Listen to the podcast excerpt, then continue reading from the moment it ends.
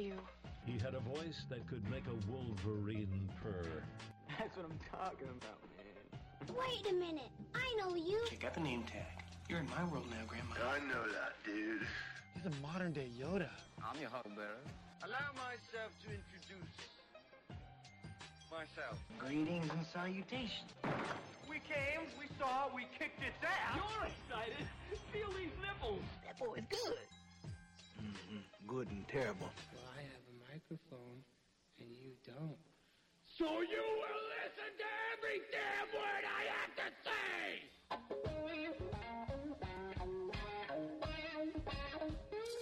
This is the Mike Rutherford Show on the Big X. Sportos and motorheads, geek bloods, wastoids, dweebies, they all adore him. They think he's a righteous dude. All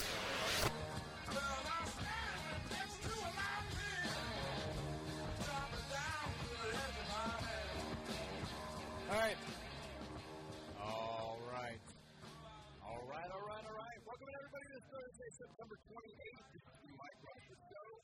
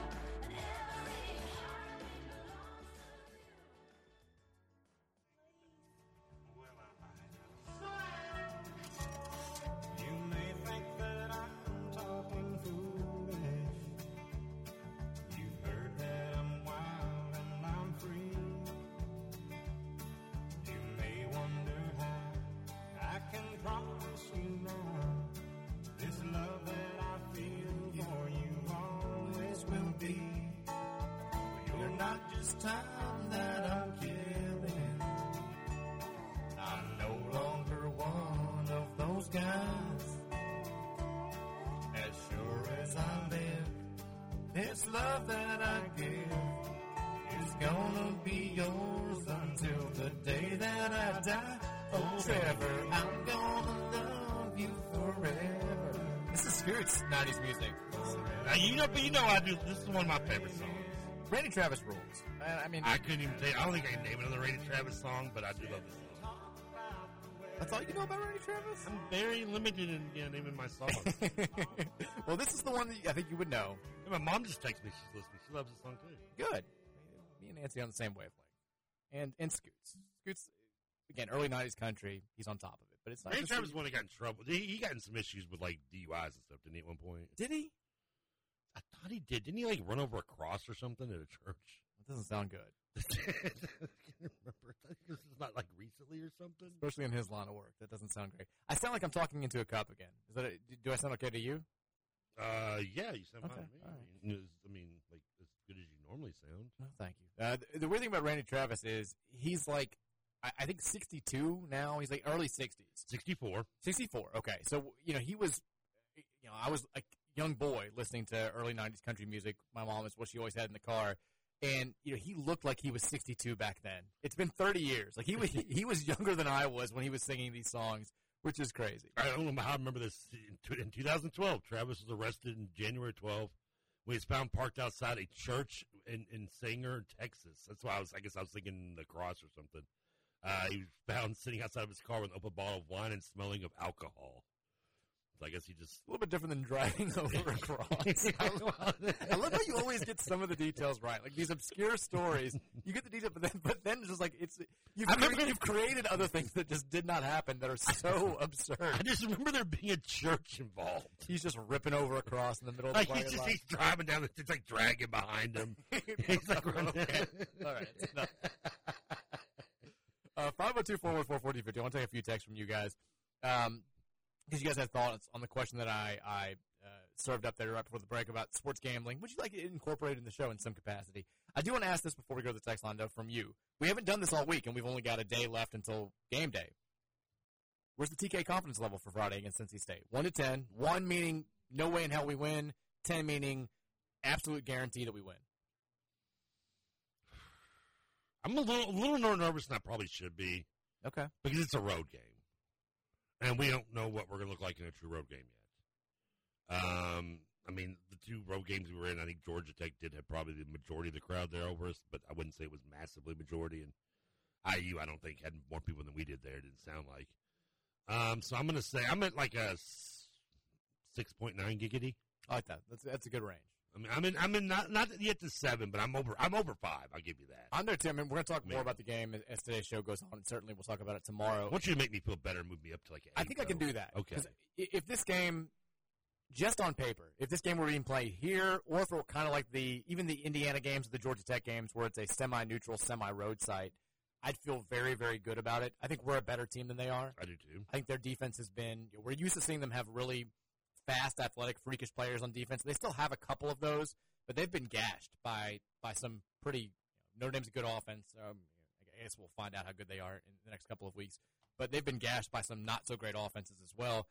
And Brennan Armstrong and Robert and I have not yet been able to recapture that old Virginia magic from a couple of years ago just yet. And I think we can put pressure on them. They also don't have a ton of weapons to burn us if we don't get pressure on them. So, again, we'll talk more about that as time goes on. But the one thing that does worry me is first true road environment. It's a blackout. They're wearing those glow-in-the-dark uniforms, all that stuff. It's going to be a very hyped environment. NC State's been pretty good at home in conference play the last few years. They have not lost a conference home opener since we beat them in 2015 with Lamar Jackson as a freshman when it was right after that Katina Powell stuff broke, which was a solid game, but we got the win. That's all that matters. That's all that matters. 502-414-1450. Texter says, can we do another B-Sim interview today? It didn't go well yesterday. That's on. We did not check the mics. I assumed that we had 3 working mics in here. It turned out we had 1. We had to share it. We were both standing. It was tough. He was a little quiet too, I think. I mean, I couldn't. It's awkward. Like I don't want to like hug him. Like we're standing so close to each other. I'm trying to like move the mic over. The mic doesn't go all the way over there. But go to officialbsim.com if you want some of you. He brought me U of L underwear. It was great. got his poster hanging up. I'm going to wear it for the game tomorrow. When's the last time a man gave you underwear? Yesterday. Is it any time before then? Great question. That wasn't your father. Dad, maybe? That wasn't your dad, yeah. Hey, if you're like, the neighbor gave me underwear when I was 7, I'm like, oh, wow. Maybe, all I know is he gave a pair to Jack Plummer last week. Yeah. Jack Plummer promptly played the best game of his college career. So I'm feeling like I'm going to have the best weekend of my adult life coming up. I don't think I've had a non-relative give me underwear before. Texas says, oh, boy. Now we just by mentioning lightly the Republican debate, here we go. Oh, I'm sorry, people. Nobody watched the Republican debate. Maybe Steve Rumage. How does Rumage keep catching strays on all this? Rumage like a big. I don't know. I didn't know he's like this diehard Republican. I'm unaware. I don't know. I guess Donald Trump is a fraud and a loser. It's sad our country ever elected an idiot like that. Texas. Oh, the Donald Duck thing was he was Donald Ducking the debate. No. Oh, okay, that makes more sense. See, my mind automatically goes to Donald Duck the character. Well, yeah. I mean, it's. I think that's the reference. But he's not just calling him Donald Duck for no reason. He's saying he's ducking the debate. He should have been. He should have gone different. I would have used a different phrasing. Text says, Mike, do you support Trump? I mean, I'm surprised that we keep getting this. We got this question yesterday. I don't support either one of them. I do not. I got both putzes. But it's Chris the Plumber. He's the same person who asked it yesterday. Yeah, he's a Trump guy, I think, right? Yeah, he is, because he was like, please tell me you love Trump like I do yesterday. And that's when we were like, eh. And you said maybe the morning show. I think you get 50% on the morning show. Yeah, you get a little bit in the afternoon, too. I think we might. You get some Trump love here.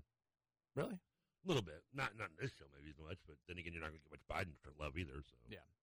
Texas, it was supposed to be ducking the debate, so did you all see Jawar get a segment on ESPN earlier for the NC State game promo? I didn't either. I listened to his interview with Jim Rome from a couple of days ago that we didn't get a chance to play because we got the audio at like 5:45, and it was fine. Like, he didn't say anything. It was very much a Jeff Brom type interview where he's talking – very well. He's being educational. He's answering the questions directly, but he's not going to give you too much. Like he's not going to. It's not going to be a Deion Sanders player type interview where he's like, NC State bleeping sucks. Like these guys are terrible. You know, we're going to go 12-0. It was very much a professional, very mature interview that didn't have a ton of substance. But that's kind of what you want from your players on a national stage, right? Yes. Okay. Thank you for that. Distracted a little bit. Texas says, when we talk about the Vavi Swamy clown has Beavis hair. Vivek Ramaswamy's hair it's out of control. Okay, that's the guy I was talking about, yeah, who was being blamed for supporting Hunter. Like, the black dude was like, you support Hunter Biden. And the guy who had the Beavis hair was. They were all going after him because he got the most attention in the first debate. Yeah. But his hair does keep getting, it's grown like 8 inches tall since the last debate. Like an 80s hair. He's got like an 80s fake haircut. Yeah, that's what I was shooting at. It's very Beekman's world. Yeah. The Beavis. Who's that dude? Who is that guy? He's the guy yesterday who you said, where is he from? Every time you ask about him, you're shocked that he's like that we talk about him. He's from Cincinnati. Oh, okay. Yeah. I wonder if he bought a hooker with a check. Why'd you say that? Jerry Springer. He was mayor of Cincinnati. Well, he's not mayor. Well, he was a politician in Cincinnati. Same thing, right? No, he's just a rich dude. Oh, wow. That's now boo. Yeah. Pharmaceutical guy. No. Well, I mean, not that bad, but you know, boo. Texas, I'm not very interested in spreads outside of just generic talk. I think you all do a good job now for the show. Okay. Well, that spreads like, you know, butter and jams. Texas says, this is another angry guy burner. Considering you all both suck at gambling, none at all. I don't know if I suck. I don't even gamble.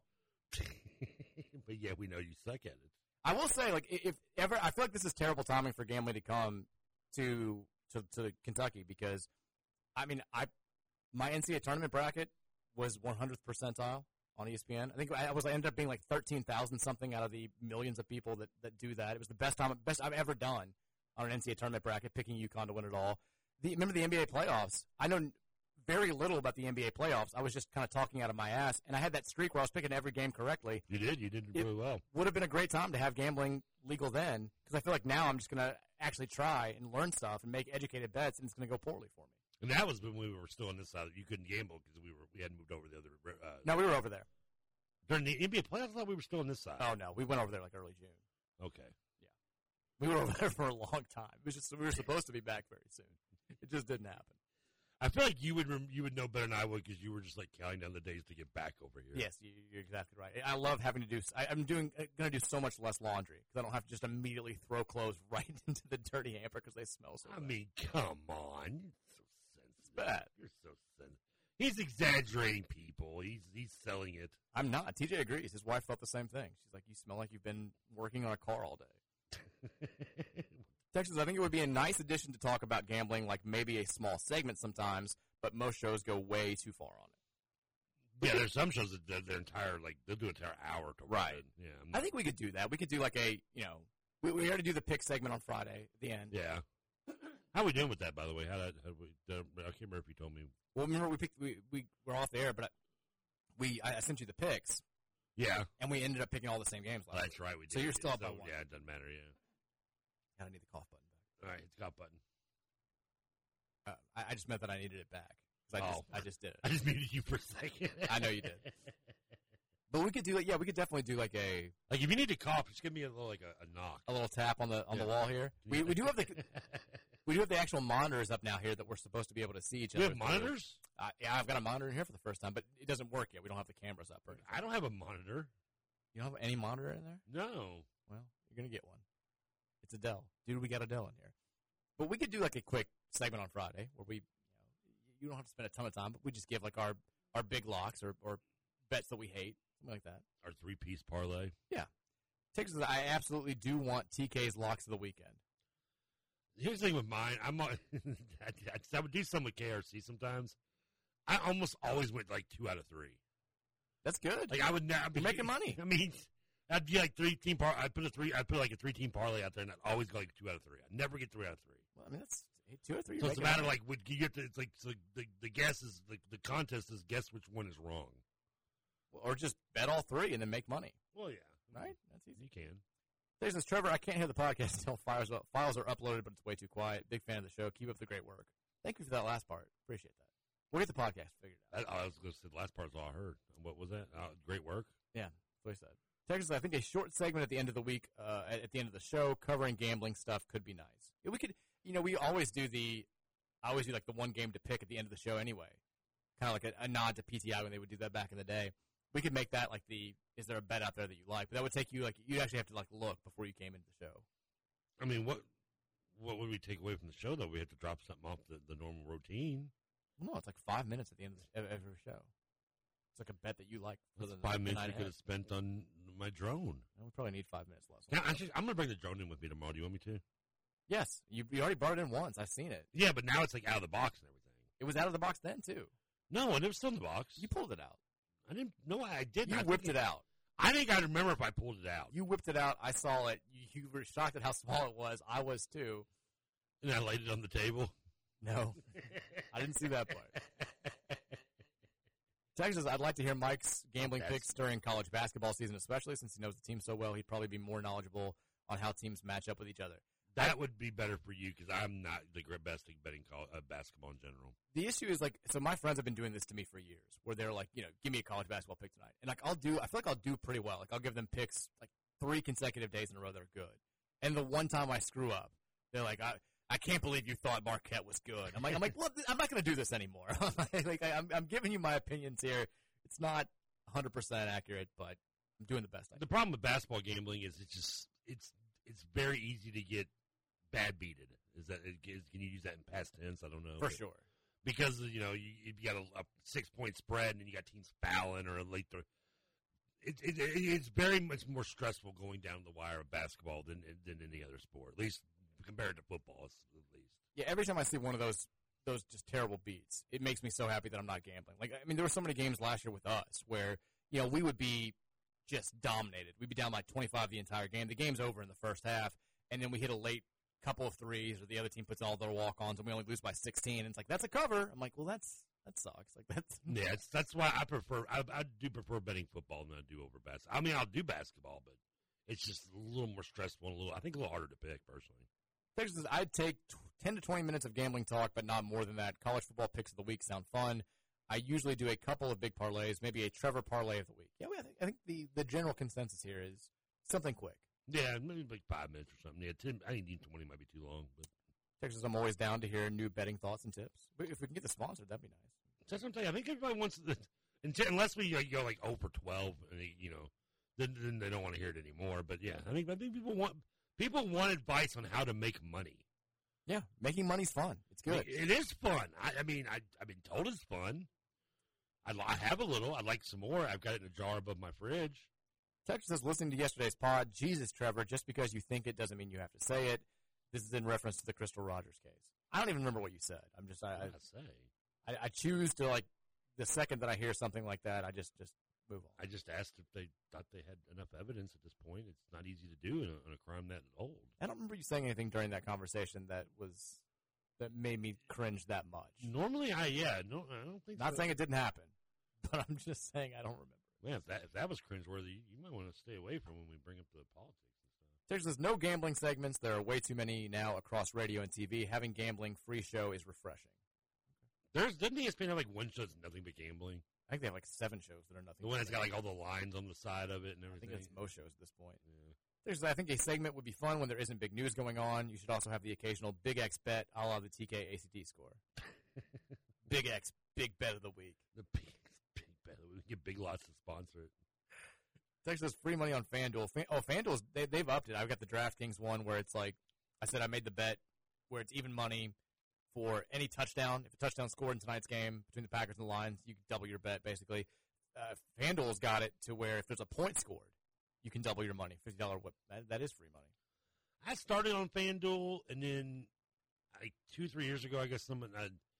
The people in one of the leagues that do our DFS was like, we want to do DraftKings. I was like, oh, I guess so. And you know me, I don't like change a lot. Like it's kind of constrict, I like my underwear. I like it old. Sure. And so, but I was like, all right, I'll do it because, I'm a degenerate. I want to gamble.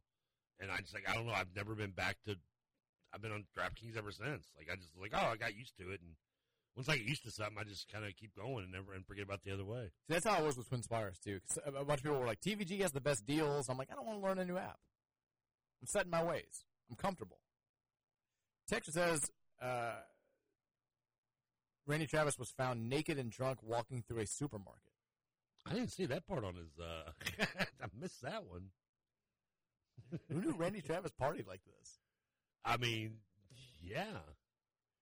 Texas says he was found lying in the road, which, come on, that's happened to the best of us. But Texas, is there a bet available for Louisville to just reach the ACC championship but not win it? That's a good idea. I feel like you always see the championship odds. I don't know if anybody gives odds on losing in the title game. They should. I just saw he apparently walked into a Tiger Mart naked demanding cigarettes. There it is. Look, Randy Travis, kind of a badass. Who hasn't among us walked into a convenience store naked demanding cigarettes? Though? Look, I know the gambling sites, they'll do, they'll give odds to make the playoffs in football and in baseball and all this stuff. But as far as odds to just reach the ACC title game, I don't know. But that would be a good bet for Louisville. I did see the most recent odds from BetOnline because I get their emails. Louisville's still the 5th choice to win the ACC, but they are getting 10-1 odds, which is much better than they were at the start of the season. So, a little bit of love there. Clemson, by the way, is like 55-1, which is crazy to see. The last time their odds were that high, like 15 years ago, before John Watson, right? Oh my God, before Dabo was there. Yeah. Texture says, "Bob, Bob, Bob, Bob, Bob, and I." Is that a reference to Barbara? Beach Boy song? Yeah, and it's Robert and I. Remember the R&I movement? The scientist? No, Robert and I, the offensive coordinator now for NC State. He was at Syracuse last year. That's right. I forgot about that, yeah. The things that you do remember that you don't remember just baffle me. Not to contain. My mind is like a shot glass, Mike. Like it contains so much knowledge, but once it gets full and you add more to it, I lose stuff. Something's got to go out. If someone comes in, something's got to go out. Yeah, I might learn something now, and then next thing I know, I forget what a doorbell is. Well, that's I hope that's not what would go out. Texas says TJ probably enjoyed the debate. Hey, it's well within his rights to. It's fine. TJ's he might lean one way, but he's pretty lean. He's pretty open minded on both sides. Texas says, are you guys going to get RFK Jr. or Marianne Williamson on the show? We'll try. I thought Kennedy was dead. Robert Kennedy Jr. is running for – he and Marianne Williamson are both challenging Joe Biden. Oh, there's another Kennedy that's alive? Good. It's RFK Jr. This is RFK's son. Okay. And he's not – he and the rest of the Kennedys are on different pages entirely. Like – now, the one Kennedy was married to Arnold Schwarzenegger, right? You're talking about Maria Cuomo. Maria, whatever her name was. Wasn't she Kennedy, though? I think loosely, yeah. Okay. Kennedy loosely. Maria Shriver. Shriver, that's it. Yeah. But I was thinking I thought she was a Kennedy somehow. So this is RFK Jr. This is the one whose dad got killed in the shot in the hotel kitchen, right? After, yeah, winning in Chicago. Yeah, okay. Or California. Oh, I didn't even know. I mean, hey, how old is he? RFK Jr., he's old. He's got to be, yeah. I was like, in his 60s. He's cut, though. Have you not seen any of this? He's jacked. I mean, he's 69. That's young by comparison to presidential candidates today. Yeah, that's true. I mean, can we get somebody in their early 50s that has some marbles left? Maybe Ramaswamy's 38. He's younger than I am. I like the name Swami. That's where I'm going with all this. Texas, I rarely gamble. I like hearing the spread on games sometimes, but most gambling talk bores me as much as fantasy football talk. If you're listening to this show, you're already a gambler. Crystal Plummer says, "Of course, I love Trump. I work for a living. I love affordable gas prices and cheap grocery bills." I mean, gas was not affordable when Trump was in office. I love that. He has no control over it. I like how both parties have that one thing to hang their hat on. And Trump's people are like, we like gas prices. Other people are like, I don't know. We like what do Democrats? We hate gas prices. I don't know what. Well, neither president has any control over it. I mean, it's true. It's just the best. Texture says, Trevor, if you were to do a segment on spreads, do you think you would focus mostly on toast, bagels, or other? It's a good time. I'm a toast fan, for the record. I'm not a big. I don't mind bagels, but I'm more. I lean toast. I'm a bagel guy. I love them both. I used to when I worked at Muffin. I used to eat a lot of bagel sandwiches. Got a heart out now. I need you to be aware of the time a little bit. Yeah, I'm sorry. There it is. Bye. On Sports Talk 1450 on 96.1 FM, the Big X Sports Radio, WXVW Jeffersonville. 10 years ago.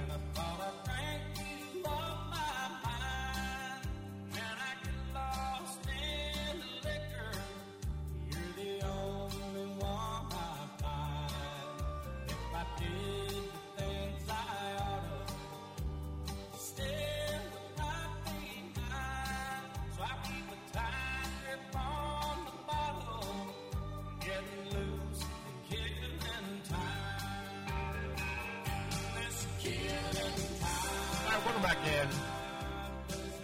4 o'clock hour here at the Mike Rutherford Show, 1450-961 The Big X.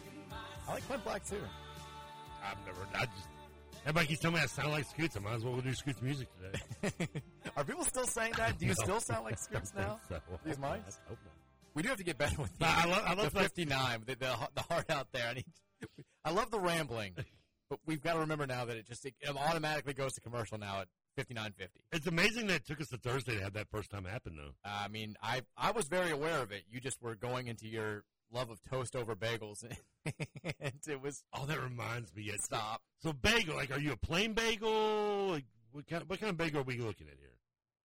It depends. I'm an everything bagel. I'm an everything bagel guy. I like a good onion bagel, spinach bagel. Not spinach. I'll do. I'll do a plain bagel with the right type of cream cheese. Well, no cream cheese, but yeah. No cream cheese? Well, butter. That's what serial killers eat. Not necessarily. No, they usually put cream cheese on theirs. Some people like to call bagels just a mere vessel for cream cheese. I disagree with that. You get a good jalapeno cheddar bagel. By the way, best bagel place in the city is Maya Bagel Cafe off Poplar Level Road. It's delicious. I once cooked bagels. I worked at My Favorite Muffin. We did bagel sandwiches, which were awesome. Nothing's. A good hot ham and cheese on an everything bagel is just awesome. I make a mean bagel sandwich. That's my breakfast specialty. Hey, I did it for a living, dude. A little sourdough bread, a little bagel, a little egg, a little cheese, a little bacon, a little special ingredients. Yeah. I could slice that bagel so smoothly. Just cutting with a knife. It's like black tar on my hand. Okay. Anyways, the thing that killed Newman spit on my hand. I was surprised at the number of reactions that we got. I mean, there's still a ton of text, people weighing in on their thoughts about how much we need to incorporate gambling into the show. I feel like the general consensus. I mean, there's some people who are like, not at all. I don't like it. I don't like it on shows. I prefer it to keep the show gambling free. The majority of people are saying would like a little bit of gambling talk. Not a ton. Don't spend an hour on it. Don't spend the entire show on it. Don't turn everything back into a gambling discussion. But every now and then, maybe like a 5 to 10 segment where we do our picks of the week. Yeah. TK's locks. Whatever. I think we can make that happen. Yeah, we can do it. Just tell me, I'll give you a tease right now for free. I'm leaning towards Western -7 tonight. There you go. Boom. Done. Toppers have won 4 in a row in this series. We're a top homer show, though. I feel like we always pick Western. Like, we picked them as underdogs twice this year, and it's kind of blown up in our face. Well, I want to say I went and picked against them one week, though, didn't I? Well, we picked Ohio State to beat them, but we both thought they were going to cover the spread. Yeah, I did easily think they were going to. And then we picked them to beat Troy last week as an underdog, and that didn't work out well. No, but I did pick them to cover South Florida. They did. There you go. They didn't have a Houston Baptist line, though, or Houston Catholic or whatever. Trev, on Saturday, it is College game day at Duke for the first time. Notre Dame-Duke, 7:30 on ABC. Notre Dame going to play 4 straight night games. Marcus Freeman pissed off about it. We'll see what happens against us coming up a week from Saturday. He might actually have to use 11 guys on defense this time. This is the first time that college game day. I did see last night that there was somebody had a clip from like their San Diego State game or whoever they played like week 2. They rolled over. It was like only 10 people on the field for this play for Notre Dame defense. Like that's going to cost them against bigger opponents. And somebody I retweeted. Somebody was like, we're about like 2 days away from finding out that Notre Dame's been playing with 10 guys on defense every play of the year this season. Do you think the coach thinks the 11th man is part of the actual roster? I mean, he's like Seattle's got the 12th man. We'll have an 11th man. Jesus is our 11th man. We don't need 11 humans out there. That's Jesus looking over us. He's the 11th man. Fill the hole, Jesus. Freeman's like, where were you on the 3rd and 1 play? You cost us the Ohio State win. Anyway, this is the first time that Duke has ever hosted college game day. There have been 6 Power 5 schools. There are 6 Power 5 schools that still have never hosted college game day. This is trivia time. Can you name any of them? Never hosted college game day, 5 Power 5 conference schools. 6 of them, I should say. One's Kentucky, right? Kentucky has hosted college game day. They did one Florida in 07. Okay. It was the Stevie Gat-Luce year. Well, and one would say Vanderbilt, but I know they've hosted, too. They've hosted. Because I can tell you a story off the air about that one involving Matt Jones. Can we give you a quick hint? Yeah. No SEC schools. Every SEC school is hosted. Well, yeah, because Kentucky and Vanderbilt technically would be like your 2 obvious guesses on that one. So, Oregon State? Oregon State has hosted. Damn, they have? Wow. Okay. You know another hint? Indiana? Indiana has hosted. When? They've hosted. They're not allowed. Oh, they did in 2020 when they won the Big Ten. Yeah, you might be right. Yeah, that would be the only chance I could see. Yes, I said it right when they won the Big Ten. Good Lord. I mean, Rutgers? Rutgers is one. Okay, I was going to say, then as soon as I said that, I was like, did they host in the Chop the Wood year, though? No, because all their big games were Thursday night.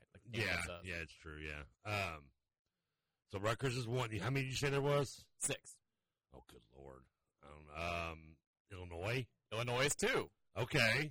Is there any more in the Big Ten? Yes. Then I'm going to say Northwestern. Northwestern is hosted. Okay.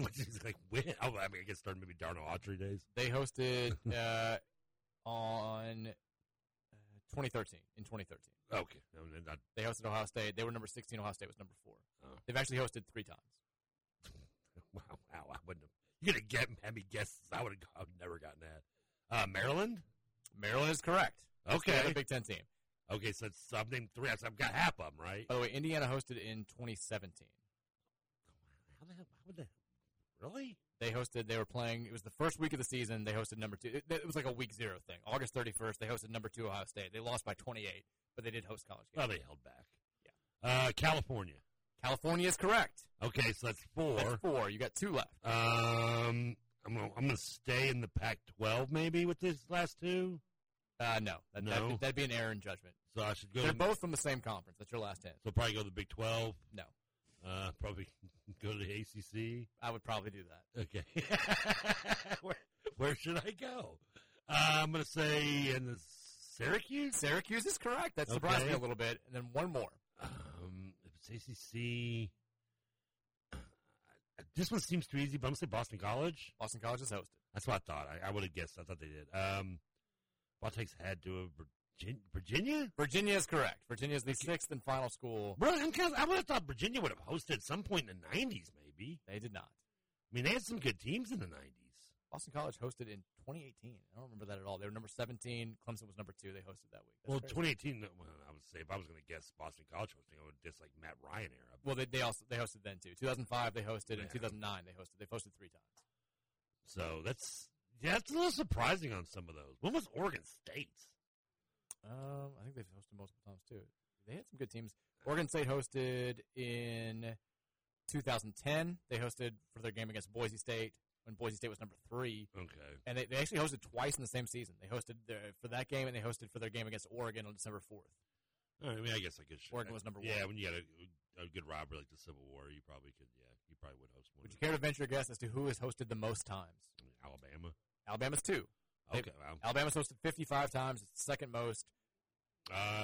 Florida? Florida's hosted 42 times. It's the third most. I'm assuming these are the top 5 is like SEC. 4 of the 5 are SECs probably, right? No. Oh, really? You've named the only 2 SEC schools. Oh, wow. Ohio State? Ohio State's number 1. 57 appearances. They've hosted the most. 55, Alabama, second. 42, Florida, third. Oklahoma is fourth with 39. Michigan? Michigan and Notre Dame have both hosted 36 times. That's tied for fifth. Yeah. And then Florida State at 35 is next. Oklahoma would have got me off on that one. I wouldn't have been able to. I would have got to it eventually, but it wouldn't have been one of my top choices. So there you go. Duke? Now you're in the club. Breaking out the... busting the cherry. I should have said that. Making their debut appearance. Do you get like a Friars Club like jacket when you get to host game day? I don't think so. I don't think that's the way it works. I'm very curious about this Duke Notre Dame game. That's amazing. There's only 6 schools that never host. That's kind of. I mean, it was us for a long time. Yeah, I mean, ours was what the Pitino year. The year Pitino went out there. 2017 was the first time we had. I mean, 2016 was the first time when Florida State came, and then we also our Clemson game that same year was a game day game. We weren't hosting. But then we hosted the next year in 2017 when Clemson came, got our asses kicked. And then we hosted in the COVID year when Miami came here. I forgot it was COVID year. So technically we've hosted 3 times. So the third one, like nobody went to the game and we lost pretty badly. It was not the same thing. I mean, doing it in COVID year, does that really count? You couldn't go. It was yeah. Weird. Anyway, that was bad times, bad memories. I also thought this was interesting. So we talked about the numbers that Colorado had done in its first several games TV-wise and how outrageous they were. And you had asked, comparing the numbers between, most-watched games outside of the playoff because the playoff always draws the biggest numbers. So I found the list of the 10 most-watched ESPN games, regular season games of all time. Any idea who would be number 1? This is a crazy game, wild game, very famous game from the last decade. So it's number 1 on cable, you said? On ESPN. On ESPN in the last 10 years. And it was, how long ago was it? How long ago was it? Within the last decade. It wasn't in the last decade. I have no clue. It was the Auburn-Alabama game with the kick six. The kick six. I was on the air during that. And by a pretty wide margin. That's on ESPN? Yeah. 13.53 million people watched that game. The next game, actually, it's kind of a tie for 2. Ohio State USC, actually remember this game. It was the second week of the 2009 season. 10.59 million people watched it. Ohio Virginia Tech on September 7th, 2015 drew the same number of people. Boise State versus Virginia Tech in 2010, 9.89 million. And the 5th most watched game in the history of ESPN college football was that Colorado State game just a couple of weeks ago, which is crazy. It doesn't have the same effect when you're talking about Vautech and Ohio right there with it. Vautech and Ohio State. Oh, wow, okay. I thought you said Ohio, my bad. I was like, okay, I was wondering why that was in there. I was like, okay. No. I was a little baffled there by that. I missed the state part in there. Still, Vautech's obviously got a nice little fan base. Well, back then they did, yeah. At least no one's tuning in to watch them play nationally now. And what was number 1 again? Auburn, Alabama, kick six. I wonder why that one stuck out more than any other Iron Bowl that's year by year. Well, because that game was basically both teams had a shot at a national title. Like the national title implications were huge. Was that the Cam Newton year? No, it was after that. Okay. This is the year Auburn. It was like the Michael Dyer year. Where they beat Oregon. I remember in Carlton Davis. I think it was the guy's name who caught the field goal and ran it back. Yeah. I couldn't remember if that was Newton same year or not. Because Newton year they were getting beat. I think, and then they come back in the second half and win the game, I think, or something like that. I don't know. But they were getting beat in the Oregon year, too. The only thing I remember, the one thing I guess that sticks out the most about the Cam Newton year to me is how that was the first sign of how much of a whiny bee he was, because he got the audio got fired for playing Take the Money and Run. Oh, he did? Yeah. And then we found out, as his career goes on, he's just a giant whiny bee anyway. I don't remember that. 2014, I take it back, was not the Michael Dyer year. This was the year before, right? A couple years before, when they beat Oregon. This was the year they lost to Jameis Winston in Florida State. Oh, that was, I can't remember what year that was. It was 2014. Okay. Because this Auburn-Alabama game was so huge. No, I'm wrong. No, that kick game was before 2011, because I was doing a show over. The kick six was 2014. Okay. Then Cam Newton was before I was. Yes, Cam Newton is older. Yeah, he's 2009, yeah. Give or take, yeah. Because I was remember the year he got drafted was the year I was working at Insight. I watched a draft at work. There you go. We drafted. The Eagles took Danny Watkins, a 27-year-old rookie from Baylor. I brought up the stats. You asked the stat. Somebody delivered on this. All right, I love it. We were mentioning last week how the Jacksonville Jaguars are the only team in the last 12 years that has not played a game on Monday Night Football. Everybody else has played at least 8 games on Monday Night Football, which is shocking. They also have not played a single Sunday Night Football game. But you asked how many times have they gone to London? Though I feel like they're always in London. They have, this is not going to shock you, the most London game appearances by a wide margin. They have been to 9 games in London. The next highest total is the Dolphins with 5, then the Rams with 4. Nobody else has more than 3. That's insane. I got distracted by something. I'm sorry. I need you to focus a little bit. I know. I'm sorry. I'm getting emails from Reichel. It distracted me. We have breaks. That's what the breaks are for. I use that for bathroom and juggling. Jaguars have played 9 games in London. Yeah, well, that's Tony wants them there. 5 games. The Dolphins have played 5 games there. The Rams have played 4. Nobody more than 3. Shocking. That's the whole thing. I mean, you ruined the spiel by that. Well, no one more. I mean, the Eagles only played once over there. The Eagles have played once, I think, right? Once over there, correct. Yeah. Lions have played twice. Yeah, because, I mean, well, it matters. I mean, the Eagles aren't going to go there and give them a home game. I mean, it's... Very few. There's a handful of teams are willing to give up a home game to go to England from their home place, and Jacksonville's one of them that could give two bleeps. You think Eagles fans are going to be like, oh, yeah, we'll take a home game away from the link for these fans and go to Europe? It happened. Horses would be getting punched in the street left and right. Classic Eagles. Speaking of Philly fans, have you seen this alligator thing? Yeah, the guy tried to bring his girl comfort. Alligator. I saw the picture. I saw was a guy. No, it was a woman that I saw. It was Sarah Elise. Well, Sarah Elise is a Cincinnati radio person. Oh, that's who tweeted it. Yeah. Okay, I was gonna say. No, it's a woman though holding it. Okay, I think it's a woman. I don't know. Sorry. I mean, next to the alligator looks like a woman, but it's the alligator almost looks adorable. Like she's holding it like a baby. It's kind of cute. Like I wonder if I could have a pet alligator. I know I can outrun it. You can't outrun it.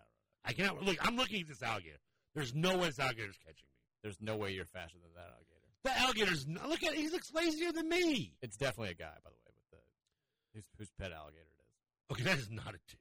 You're clearly looking at the wrong picture. I'm looking at a different video than you are. Yeah, it's not a video. It's a guy who's holding it by a leash. Oh no, I'm looking at a video of there's 3 different women holding Wally, a TikTok star alligator. Yeah, Philly fan Joey. Yeah.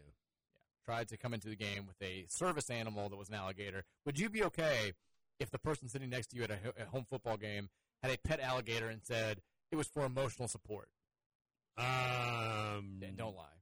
No. The answer is no. It would no. Of course not. You can't bring an alligator into a game. What about a crocodile? Well, neither one. Crocodile. I mean, it'd be crazy to see, though, wouldn't it? I mean, yeah, I don't think I can handle that.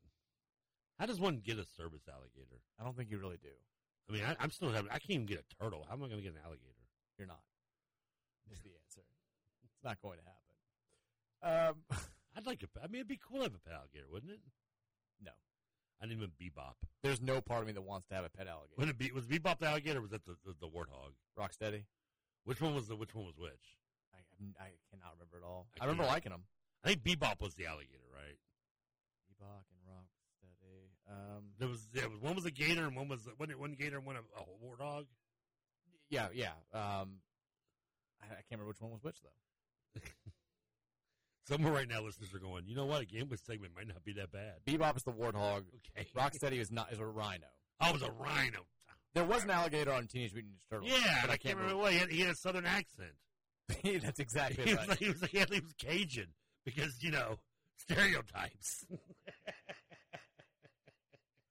the 80s. Such a different time. That was Leatherhead. Leatherhead, yes. Very original name on that one, too, by the way. He escaped a robbery at a pet store and found his way into the sewers. Quite the backstory. I'd love to be able to write a backstory for the characters in Teenage Mutant Turtles. That'd be so great. The cartoon version was great. Yeah, I remember that. I had the toy, too. I remember. There was a crossover episode where Leatherhead and, like, I think one of the other victims were in the same episode. I think it was maybe Shredder. And, like, this is incredible because they used to always just, you know, it was like one villain per episode. You had to conquer that villain. And when they had a crossover episode, I'm like, this is amazing. I didn't know you could even do this. It stood out to me as a kid. A little Shredder tribute for you. The actor who played Shredder in the live-action movie was Kevin Nash. Was it really? He was a stand-in, yeah. Wow. Okay. I like that. It's a good little fact. Best acting he ever did. We know that it's Jeff Temper right now, correct? Yes. Jeff Temper, we got one more game to go in Jeff Temper. That's going to be tomorrow. So the question is, does it become Bromtober when the calendar flips? Like, how good has Jeff been historically in this month? Can the magic carry over? Well, thanks to our friends over at BetKentucky.com, they went ahead and looked at the current ACC coaches and their record in October. Now, it should not shock anybody who has the best all-time winning percentage in October in this conference right now. Dabo, 48-9. That's an 84.2 percentage. My next guess was Mike Elko. Mack Brown is second. Mack Brown, 92, 43, and 1 overall, winning 68% of his games in the month of October. Third place. Jeff Brom. Yeah, baby. Now, the number doesn't jump off the page. 20-14, he is in the month of October. That's a 58.8%. That's a winning percentage. But you also think about the fact that he is, you know, October is all Big Ten games. He inherited a program at Purdue that I think was like 3-40 in its last 43 Big Ten games. It wasn't that extreme, but it was something like that. It was terrible. No, I think you're about right. And yeah, he turned Purdue into a program that was not just competitive in the Big Ten, but which played for a Big Ten title last year. So 20-14, from where he was and what conference he was coaching in, is nothing to scoff at. In fact, it's still, even in the ACC, is the third best mark of any active coach. Mike Norvell from Florida State is just 16-12 in October, 57.1% win rate. Dave Dorn, who we will face tomorrow, 22-21 in the month of October. Nobody else has a winning record. Everybody else sucks. Dave Clawson sucks, 40-47. Jeff Hafley sucks harder, 3-10 in the month of October. Mario Cristobal, 18-20. Not a lot of great coaches, but I mean also like Dabo's beating everybody in October. I was thinking so. He's handing out a lot of losses. A lot of these guys that he's been beating aren't here in the conference anymore. It's time for payback, but. Jeff Brom, in case you're wondering, third best winning percentage of any ACC coach in the month of October. We're going straight seamlessly from Jeff Timber into Bromtober. Is there a better name for that? Jeff-tober? No, I'm liking Bromtober. Thanks, Stashtober, too, for the Jack Plummer mustache. We're getting our stash. So what's November, then? Jeff Ember.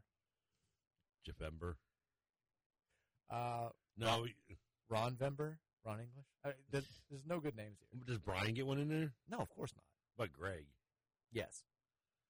Oscar. Or maybe Oscar could be October in some way. No, he could be Big Ovember. Big O. Because everyone calls him Big O. Big Ovember. Oscar's in. He's good. We're good to go. Greg can have December? Yeah, sure. Let the man have Christmas. He's merry. Greg's always upbeat. I'm fine with that. He's a happy guy. We can make that happen. I had a couple other things to get to. Let's take a couple of texts here before we call it a break. Texter says, what are your opinions on these lines? All the shows talking gambling. I come here for U of L insights. It would be cool to hear the U of L specific bets like Jawar Jordan over 200 yards rushing or Jack over 3 touchdowns. What are your opinions on those lines? I don't like either one for Friday. What was the Jawar one? Over 200 yards rushing. No, I mean. That's a lot. He's an over 200 yet in a game yet, has he? No. And they're not hard. It's not easy to do, yeah. They're not great against the run, but 200 is a ton, and we like to spread them. I mean, Guarendo's going to get his carries. Maurice Turner's going to be out there. I would say Plummer 3 touchdowns better than Jordan over 200. Plus, what is in 4 games in is what's Jawar? I mean, he's usually only getting like 7-8 carries a game anyway, right? The first 2 he got 7. The last 2 he's gotten more. I think he had ended up with 15 carries last week. Did he? Okay. I mean, I knew he was being limited carry-wise in the first two games. I just can't remember what he did. We also found out that he'd been a little bit banged up, which Brom did not tell us until, I think, last week's press conference, where he'd been limited in practice. I think they had tried to... They had 18 carries, right? Yeah, so he's been consistent, 7-7, and then 18-18. Okay, so it's been... I mean... But he has not come close to a pro. And this, again, him being the leader in the country in yards per carry, even with 18 carries, he's not come close to eclipsing 200 yards in a game. Yeah, I guess if you had to pick between the two, I'd go Plummer with three, but I would say neither. Texas says, new show segment, 14 locks with Mr. 14. That's a lot of locks. A lot of locks, right? That's a lot of locks. Lock number 12. It's like, oh, he's like sweating by the end of it. Like, Jesus. Now we go to the Mountain West. Yeah. Wagner football. Air Force in San Jose State. I like the under here. It's like, why? I don't know it. It's been 2 hours since I started looking at these games. Let's do a little Sam Houston UTSA now, people. Let's break it down. I did see. I scrolled through the Courier Journal does their weekly high school football picks, and it came out I guess a day early today because I think J-Town plays. Sorry, by the way, shout out to the Chargers, undefeated for the first time this late in the season in like 40 years. They did beat Wagner a couple weeks ago, but they cheated. All of their picks. You've got Frakes does the games. Our boy Kent Spencer, Dominic Yates. I can't remember the other person who does it, but they have four people picking games, and they did pick the. We've got me versus TJ tonight. We've got you versus Roush tomorrow, the Wagner DeSales homecoming game. All four of them picked DeSales. But close. Good. Yeah, I love it when they hate on us. Narrow. I think you and Roush need to get a bet going. I've been very successful in team betting against Roush. And I guess technically we have a bet with Louisville UK again this year. I don't know if he's finally admitted that he made the bet or he's still too scared to take it. I don't know. But, yeah, I'll take a little bit. I'll put my money where my mouth is with Wagner. I'm setting the line at sales minus 16.5. I'll take the points. You think Wagner covers? I think Wagner covers. All right. In an upset. I like that. Oh, your boy Ken Spencer. He was the last second inning guest on the basket game I did. Last basket game I did last Thursday or whatever. They have a second inning guest? Yeah, they would bring a guest in the bottom of the second inning. Why was I never the guest? Because you never have anything to do with the bats. I have the highest batting average in the history of Louisville Slugger. I mean, the question is, why wasn't I ever one of the guests? That's true. Ken Spencer has nothing to do with the bats. I'm on the station of the bats. Of course I got something to do with the bats. I don't remember what the reasoning for him being on, but, yeah, he was. Ridiculous. I told you my favorite guest. Better hair than I do? I think I texted you the day we had my favorite guest on was, like, the woman with the – it was, like, just so – like, talking about all, like, the charity events and stuff of like it was just depressing almost. She was going over like child abandonment and poor Nick just sitting there like fly ball. It's like she's like 12 one out of every 12 kids is left abandoned. He's like grounder to the shortstop. Like, I'm sorry, what do I say? And yet we can't get on as the guest. Yeah. But that's what I mean, everybody likes to pay attention to the Tom Brenneman apology video where Castellanos hits the home run is like one of the most famous clips of all time.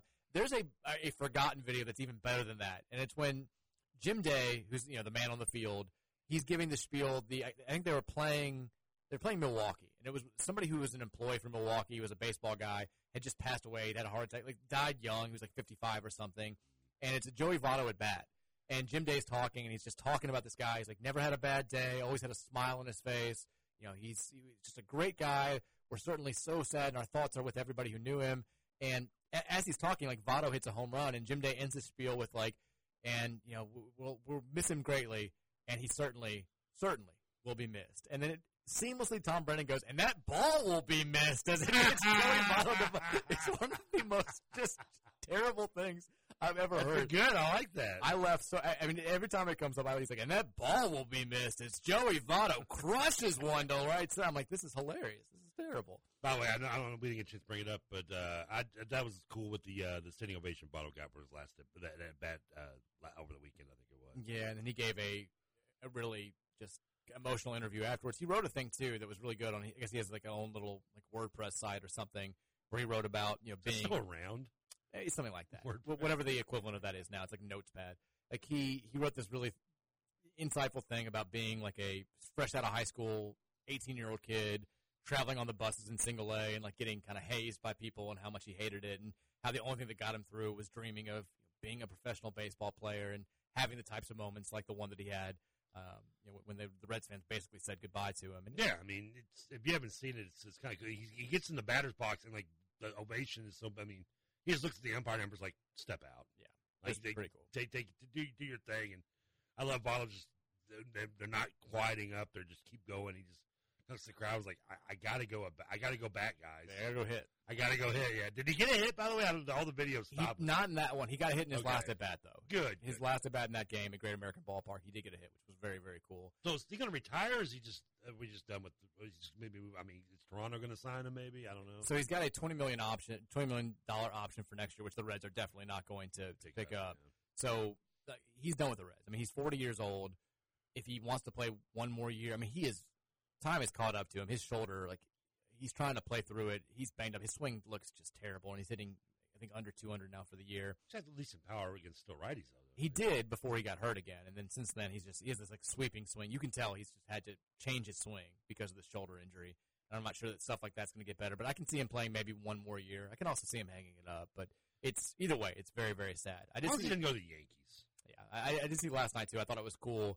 I hated seeing the Reds lose in a must-win game, but it was the last game that Terry Francona is coached at his home field at Progressive Field, and he's very much a I don't want the spotlight type guy, and so he didn't want to like do anything after the game. The Guardians players like blocked the entrance to the dugout, so he couldn't just walk back to the clubhouse. They made him like address the crowd and take his hat, and so he like kept trying to walk around. They formed like this circle around him, so he couldn't move, and he had to like take in the ovation. I didn't know he's retired. Yeah, it's his last year, which was pretty cool. I mean, Francona, he's one of those guys like I don't know anything about him personally outside of what I see from afar, but everybody who is in baseball always just speaks glowingly about him. And it's hard not to appreciate a guy like that.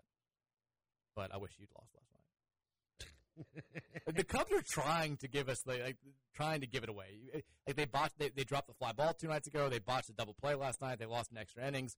Like they're trying. Well, they still may end up missing. They blame the fly ball on a fan. No, the Marlins are going to get in, and the fish just they. Ooh, that's not scary because you know what happens when the Marlins get in the postseason. Well, they've quietly been really really good. Really been better than everybody else. Nobody else wants that last wild card spot. But the Reds 4% chance of getting in the playoffs. Still a shot, technically, but they do not play tonight. They need some help. The Marlins, I think I told you this, have the fewest amount of playoff appearances of any team in Major League Baseball. Yeah. They've only been to playoffs 3 times, and they've won 2 World Series. It's nuts. It's insane. Take a break when we come back. More from you guys on the Thornton Sex line at 502-414-1450. Then we'll shift our attention a little bit to some thoughts on NC State, some things that have popped up this week, and some things that I've picked up on following some of the NC State sites and listening to their fan media members. It's the Mike Rutherford Show. It continues next here on 1450 and 96.1. The Big X.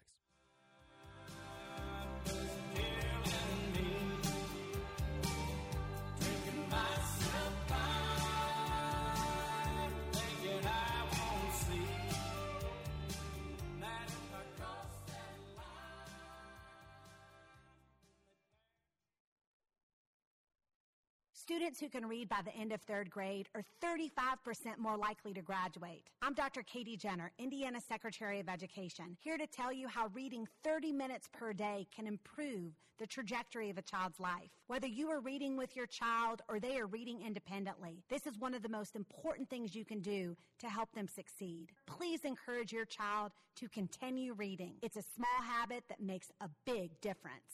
Sponsored by the Indiana Department of Education and aired by this station. Here's what you missed on Kentucky Roll Call. Is Hall of Fame head coach John Calipari. Recruiting is the talk of the town. What message would you tell UK fans that are getting excited about an upcoming class? Well, I think kids want to play here. They want to be here.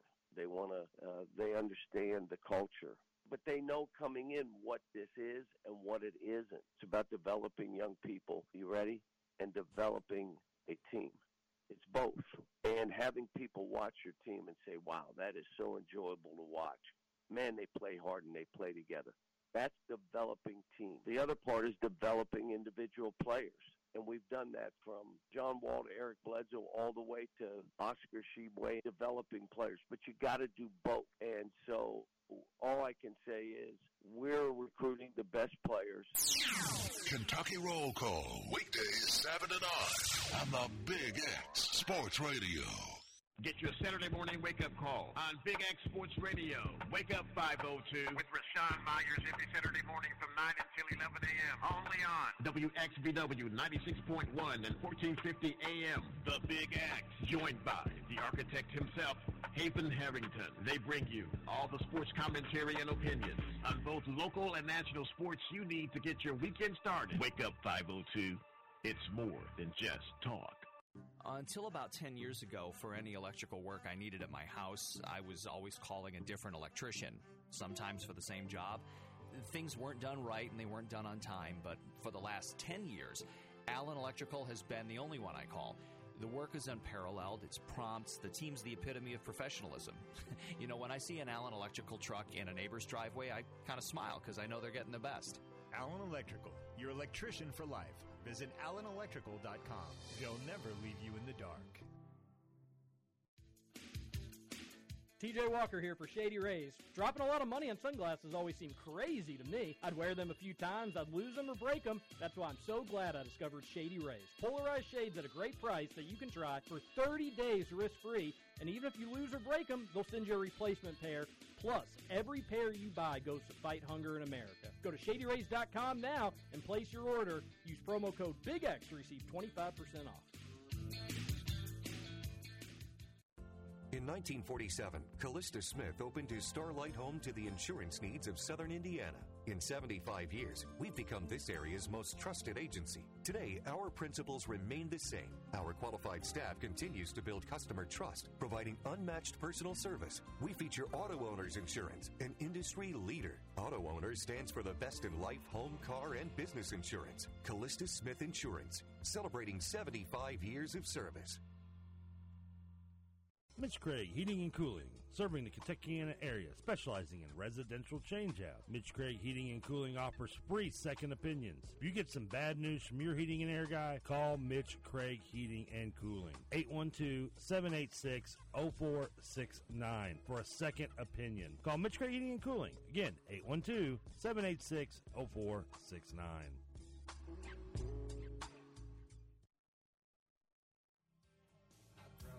My shoulder, but I want her, that teddy bear.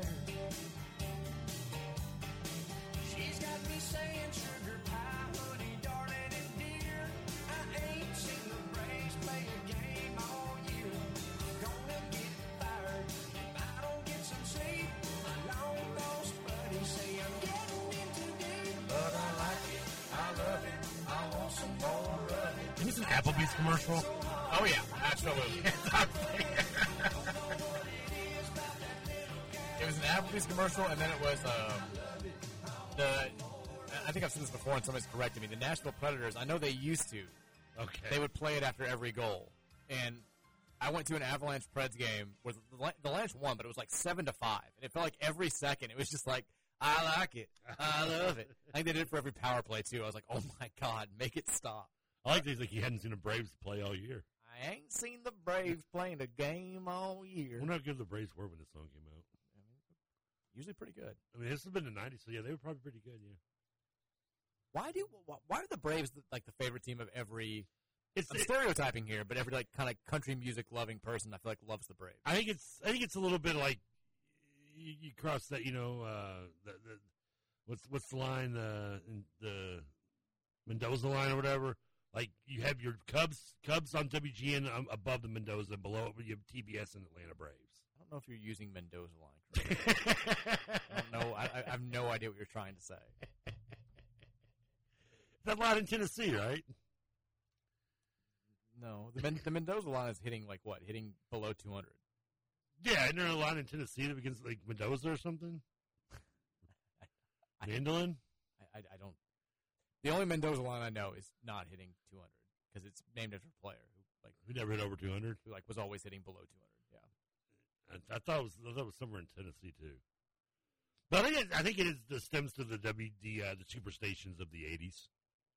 So you think like Southern people just they took the Braves as their own, and then the Northern people took the Cubs as their own. A little bit, yeah. And also, I don't know. You didn't have a team? In Georgia, I'm assuming. I don't know if Georgia, the entire state of Georgia is anything like Atlanta, but I had a friend who lived down in Atlanta like in the 90s, and he said like, you get, if you don't pay for cable in Louisville, you get, your three stations, or Fox, you get NBC, ABC. TBS was like part of the free stations down there. Well, yeah, it's to turn, of course. Yeah, so I mean, like, so if you're living in Georgia, Atlanta, anywhere, you're getting Braves games without ever paying for cable. So I would, you're growing up with that. So I think that probably has a little bit to do with it as well. I did apply Ted Turner for like when he bought TBS, just buying the rights to stuff that he liked and just broadcasting it. Like he did the, he like Braves games, boom, we're going to show every single game. And then he was like, I enjoy the movie A Christmas Story. We're going to play it for 24 hours. I'm like, yeah, that's probably what I would do if I had a TV show. The whole thing with WCW. Yeah. I mean, for a long time, they did lose money, and he was just like, I don't care. They're on I love wrestling. We're going to put it on. Also, I mean, you got to think before the Marlins in 94, I mean, was Atlanta probably the most southern Major League Baseball team? Well, I mean, you had the teams in Texas. Yeah, you had the Rangers. I guess. Yeah, I mean, but I don't know. I guess I don't consider. I think Texas is the South, but I don't know. When I think the South, I think Atlanta, Mississippi. You think Southeast? Yeah, exactly. And then that's Atlanta. They pretty much had the lock on that entire Confederate area, right? Yeah, they also had some good old boys too. You had Chipper Jones. You had Bobby Cox was the manager, very much an old school guy. Going a little farther, Bobby Cox is who built the Blue Jays originally. Was our manager in '85 when we choked. He choked a lot. I mean, but yeah, you go back. You think Dale Murphy. I mean, even before Chipper Jones, John Smoltz was a good old boy, kind of. I think. John Rocker sure was. He was. Maybe too much of one. No Rocker. 502-414-1450 is the Thornton's text line. We'll take some text from you guys now. Texas says, "Is there anything to the rumors of Clemson meeting at the Paul at another conference this year?" So I purposely ignored this yesterday. There were all the usual suspects, with the Mark Spears guy, the Clemson insider, were doing this whole thing where it was like, Clemson's figured it out. They know their way out of the grant of rights. They've got it done. They're going somewhere soon. Could be the SEC. Could be the Big Ten. Who knows? But they're out of here. And then today, it's all like all the Clemson people are like, no, they're not out of here. They're not going anywhere. Every official spokesperson is like, I don't know how this started, but we have not figured out a way out of the grant of rights. I've said it before. I'll say it again. In the immediate future, nothing's happening. No one's leaving the ACC. If it happens like 2 or 3 years down the line, if they do figure out something, then so be it. But for right now, the earliest anybody could leave, I think, is 2025, 2026. So they're stuck. Like, and so far, FSU and Clemson, UNC, all these schools, they found no loopholes. So they're like, I don't think anybody's going anywhere anytime soon. I really don't. I just picture like the grant of rights is like that math problem on the board in the school, and we need goodwill.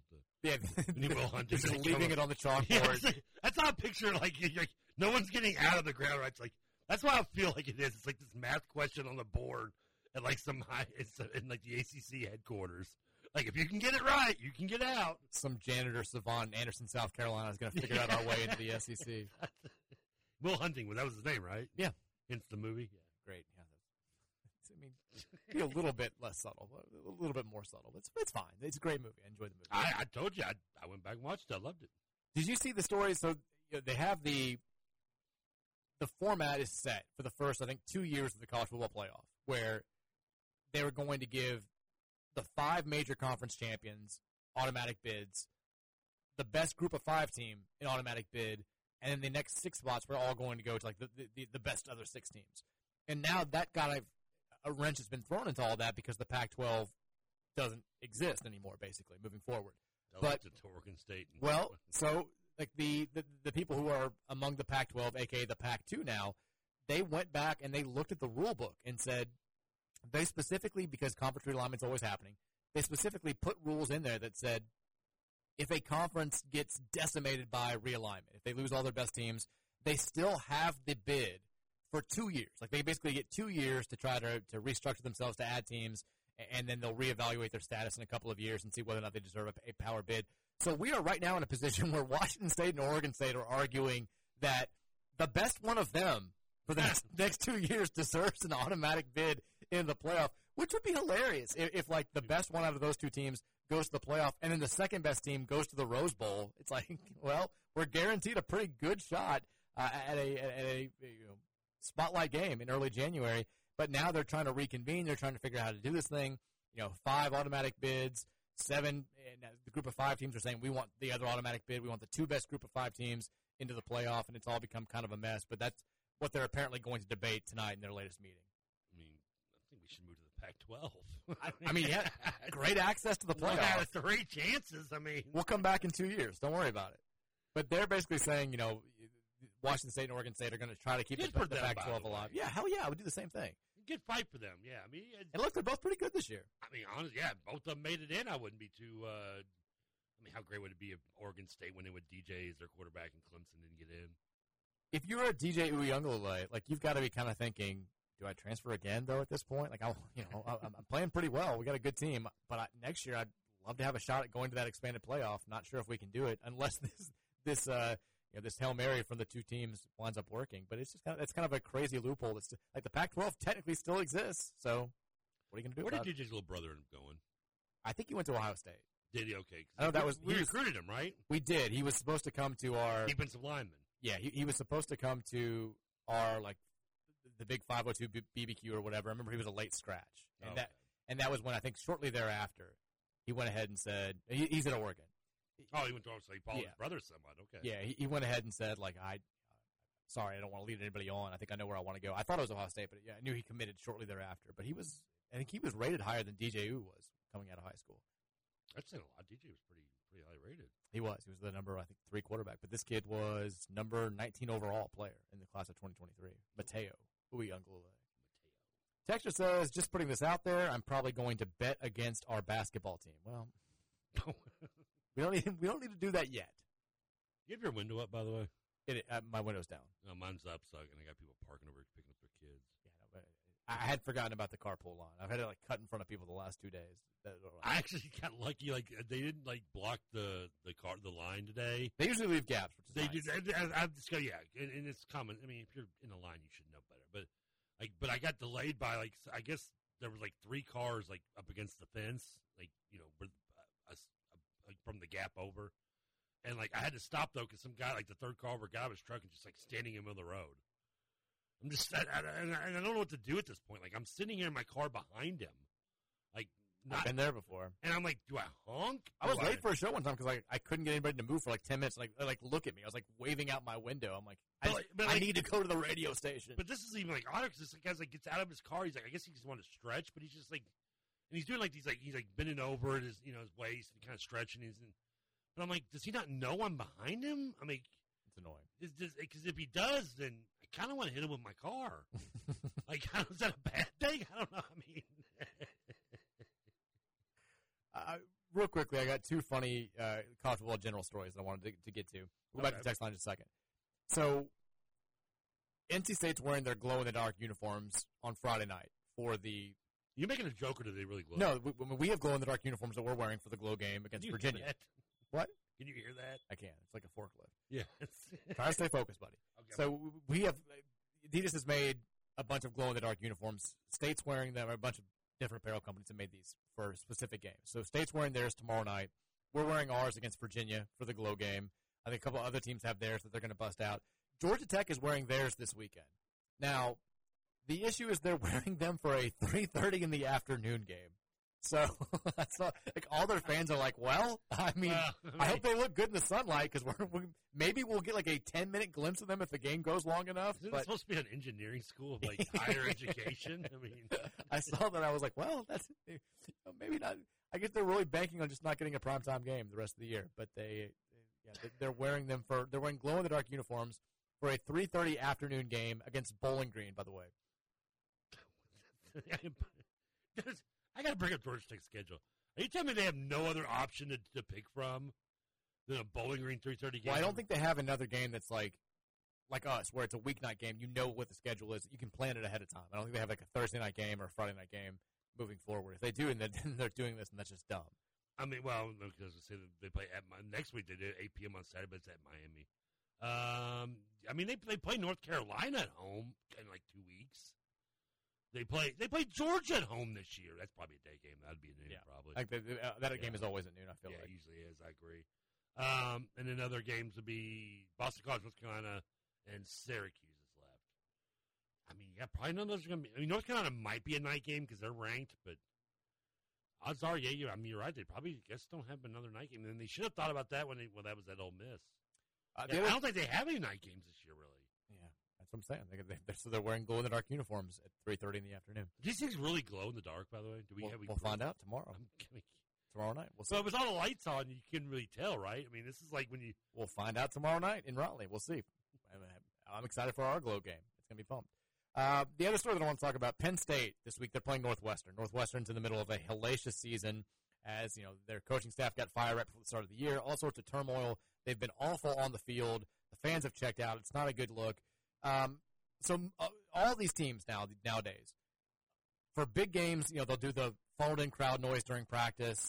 Even when they're not preparing for a big game, they typically will play. There's music. If you go to U of L practice, there's all sorts of music's constantly blaring. Yeah. The players love it. They always do it. James Franklin, I guess at practice on Tuesday, was asked by his players, they're like, can we turn the music on? And he said, it's usually blaring. They were asking me to turn it up today. I said no. We have to be realistic about the situation that we're walking into this weekend.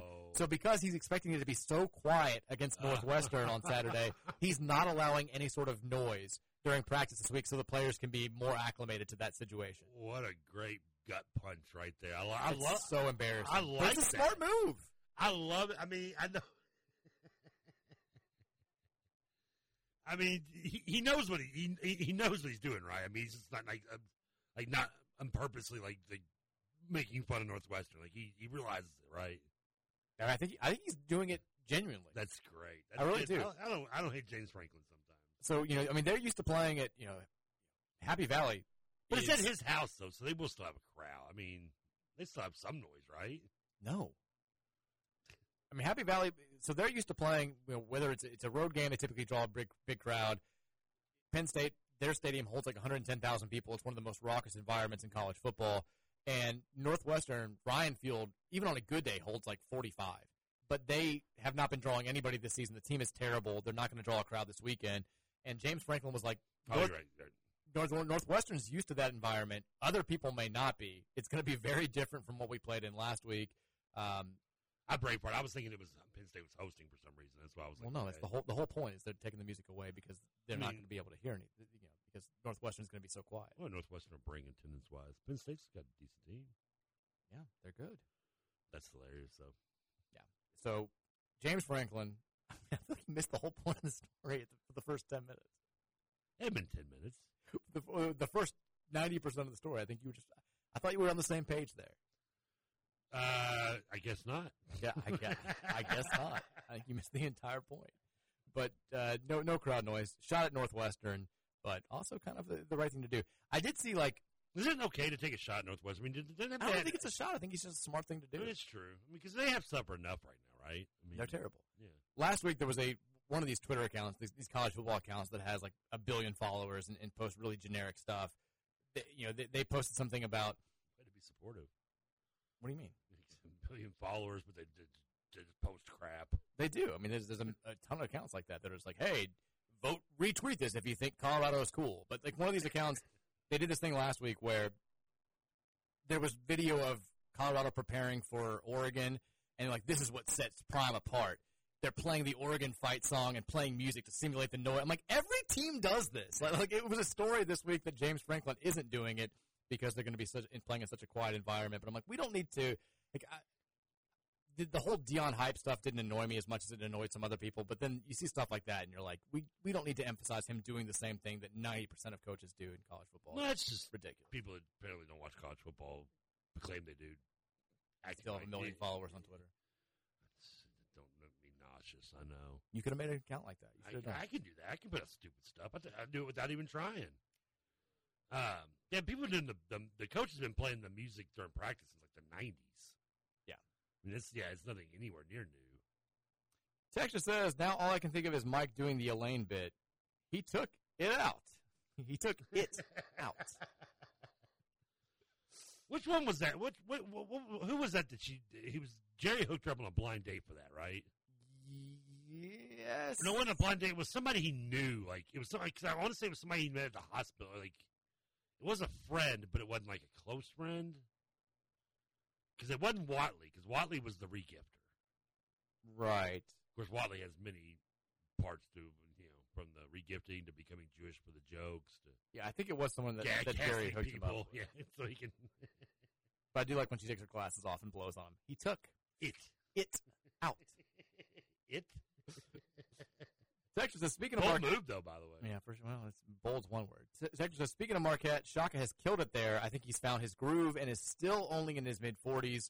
What would you think about the hypothetical hire if he has another good year? He's going to have to prove it with more than just one season.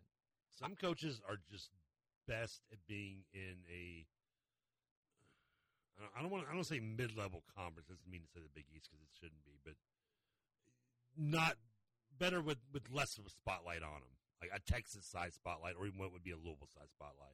Maybe, but I mean, you also have to keep in mind, Marquette's fan base is more basketball passionate than Texas is. Like he's the show at Marquette. Like, yeah, but it's still, even if it's more focused on basketball, I mean, in fact, they don't have a football team, I don't think at all. But they also draw more fans than Texas does for their home game. Yeah, but the media coverage is still probably more at Texas, I would say. It's the size of the spotlight is still Texas, despite it being the lesser of the two sports? I would say yes, but it's also probably less critical than Marquette's media coverage. I mean, possibly. They were pretty critical enough to fire him. Well, because he won one NCAA tournament game in 7 years. Yeah, I mean, yeah. So the Texas isn't exactly like who gives a bleep, where they do care. Just maybe, yeah. Marquette does have a national championship. Yeah, I mean, I think there's still a ton of pressure on him to perform at Marquette, and the Big East is a better basketball conference than the Big 12 in some years. Yeah. Like I don't think it's that apples and oranges, but I get your point. I think Texas is just a tough place to win, period, because you've got all that money. You've got all that pressure from boosters. I think there is pressure there, but then you go like it's not a great home court environment because the fans don't show up, and you know, you're always playing not just second fiddle to football, but you're like fifth fiddle to football. Like people just don't care about it as much there. You got women's volleyball there. Yeah, I mean, I think it's a tough place to win. I think it's a tough job. But Chris Beard did a really good job of embracing the fan base and getting them rallied around it with the, you know, playing in the small arena, the one game and that stuff. I mean, the year and a half he was there. Well, I mean, still did a good job of it. He did for a little bit. I mean, yeah, we'll see what Rodney Terry does. See if he can carry over the momentum from last year. But I think it's a tough place to win. But as far as Shaka, I mean, I know that there was interest from Shaka when the 2018 coaching circus was happening. I don't know if there would still be interest, but I don't know. I mean, like, he's still a little bit of a mystery to me. I mean, they had a great year last year. They also flamed out in the second round of the NCAA tournament. They weren't expected to be that good last year. They weren't, yeah. I mean, now you've got more pressure. I'm very curious to see what they do this year because they'll be a preseason top 5-ish team. They'll definitely be top 10. You know, they won the Big East last year. They returned basically everybody from that team.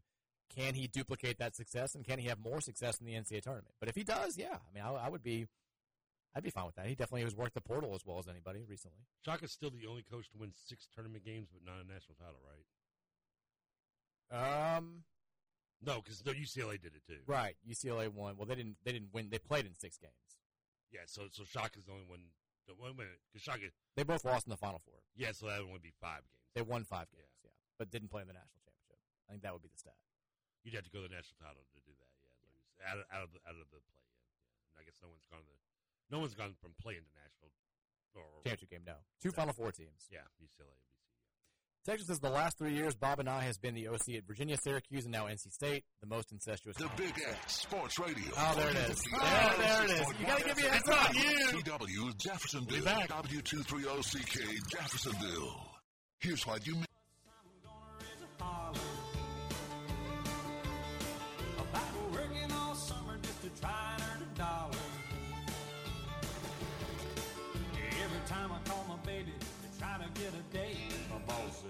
Son, you gotta work late. Sometimes I wonder what I'm gonna do, 'cause there ain't no cure for the summertime blues. The cure for the summertime blues is Jeff Tember. Damn it. How many times am I gonna mess this up? How many times are we gonna forget the top of the hour? Yeah, I need you to help me out. I mean, you know, some producers will play like countdown music. They'll get in your ear and say, "Hey, 15 seconds." I was into the conversation, which I've already forgotten what we're talking about. That's the issue. That's the issue. Well, I got distracted by 2 things during the break. One, your stalker over there. We have fans staring in the window of the new studios here. Looks like the kid from 3 Men and a Baby. I think looking at there. It was like there was like a 7-year-old girl that I'm assuming was just gotten picked up from school, and she's just like staring in the window, like hands cupped over her face, just for like 10 minutes. And like, I don't want her to see me and freak out, so I'm trying to kind of like wave. She doesn't see me at all. So I just took a picture over my shoulder. I'm like, hey, Trev, we've got fans here. They're standing outside of our building listening to the show. None come to my window, though. No, dude, thank God. The other thing that distracted me was, I'm assuming this is fake. I haven't done any research on it, but if it's not fake, I hope it's not fake. It says, Kelsey and Swift are yesterday's news. Per source, Detroit Lions tight end Sam Laporta is now dating A-list actress Margot Robbie. Margot Robbie? Is the T silent? Yeah, Margot is her name. Oh. That was a meme that was going around for a long time. Oh, was it? Like, okay. Margot Robbie's now dating, yeah, and then they would do, like, Aiden McCool. Was one that we saw last year. But, yeah, I don't think that's happening. Although Laporta's good. He had a good week. I've got him on one of my teams. So I was mocked for drafting him. I'm like, listen, I know. There's one thing I know. It's how to pick a tight end. Man, my tight ends suck. That's the one weakness on my team. And every time I was about to draft one that I liked, I was almost about to draft Laporta. It got taken right before me. So I'm struggling. I've got the Joku, the dude from the Browns. Yeah, he sucks. He's terrible. And then I'm hoping Dawson Kincaid can be good for the Bills, but he's not done anything so far. So not great. Anyway, we got sports gambling is happening right now. We asked you if you want us to incorporate into the show. Mixed responses, but I think the majority of people have said yes. We've talked about some college football ins and outs. We've not talked a ton about Louisville, NC State. Obviously, we'll talk the entire show about this tomorrow. You guys, the text line is filled up, so we're going to try to get to as much of that this hour as we can. We have the podcast. I think it's been saved. Yesterday's podcast was not good, but we know how to find them now, so we should be able to get them up now. I mean, you people, you wanted it, now you're mad about what it sounds like. I mean, about being able to hear it? You can't have your cake and eat it too, okay? We just want you to hit play. We don't care if you actually listen. We just give us those downloads. We don't care what you hear. You're better off not hearing. It's not true. Not true at all. We got Lions-Packers tonight. We're excited about that. Yeah, we're pretty bummed. I'm pretty excited. I'm very excited. We got Western. I'm assuming you'll be able to hear the Western Middle Tennessee game on our family of networks. Which game? Western Middle Tennessee. It'll be here on 1450 96.1 FM. Boom. Right after us. Close to 6:30 pregame start. 6:30 pregame start. 7:30 kickoff with my man Randy Lee.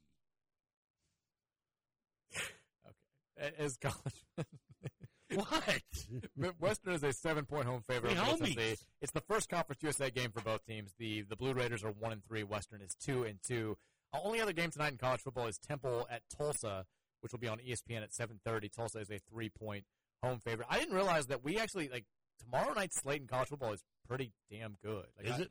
We play at 7, which is I thought was the biggest game, but at 9 o'clock on FS1, it's a ranked Pac-12 game. Number 10, Utah at number 19, Oregon State. Ooh, that will be good. And then at 10:15 on ESPN, you get Cincinnati at BYU. So you can do the I hate Scott Satterfield parlay, taking Louisville to cover the spread against NC State and then BYU to win straight up against Cincinnati because the Bearcats are a 1-point road favorite. I mean, we'll have former guard Aiden Robbins rushing for the Cougars against his old coach. He hasn't been doing very much this year. And they haven't gotten him very involved.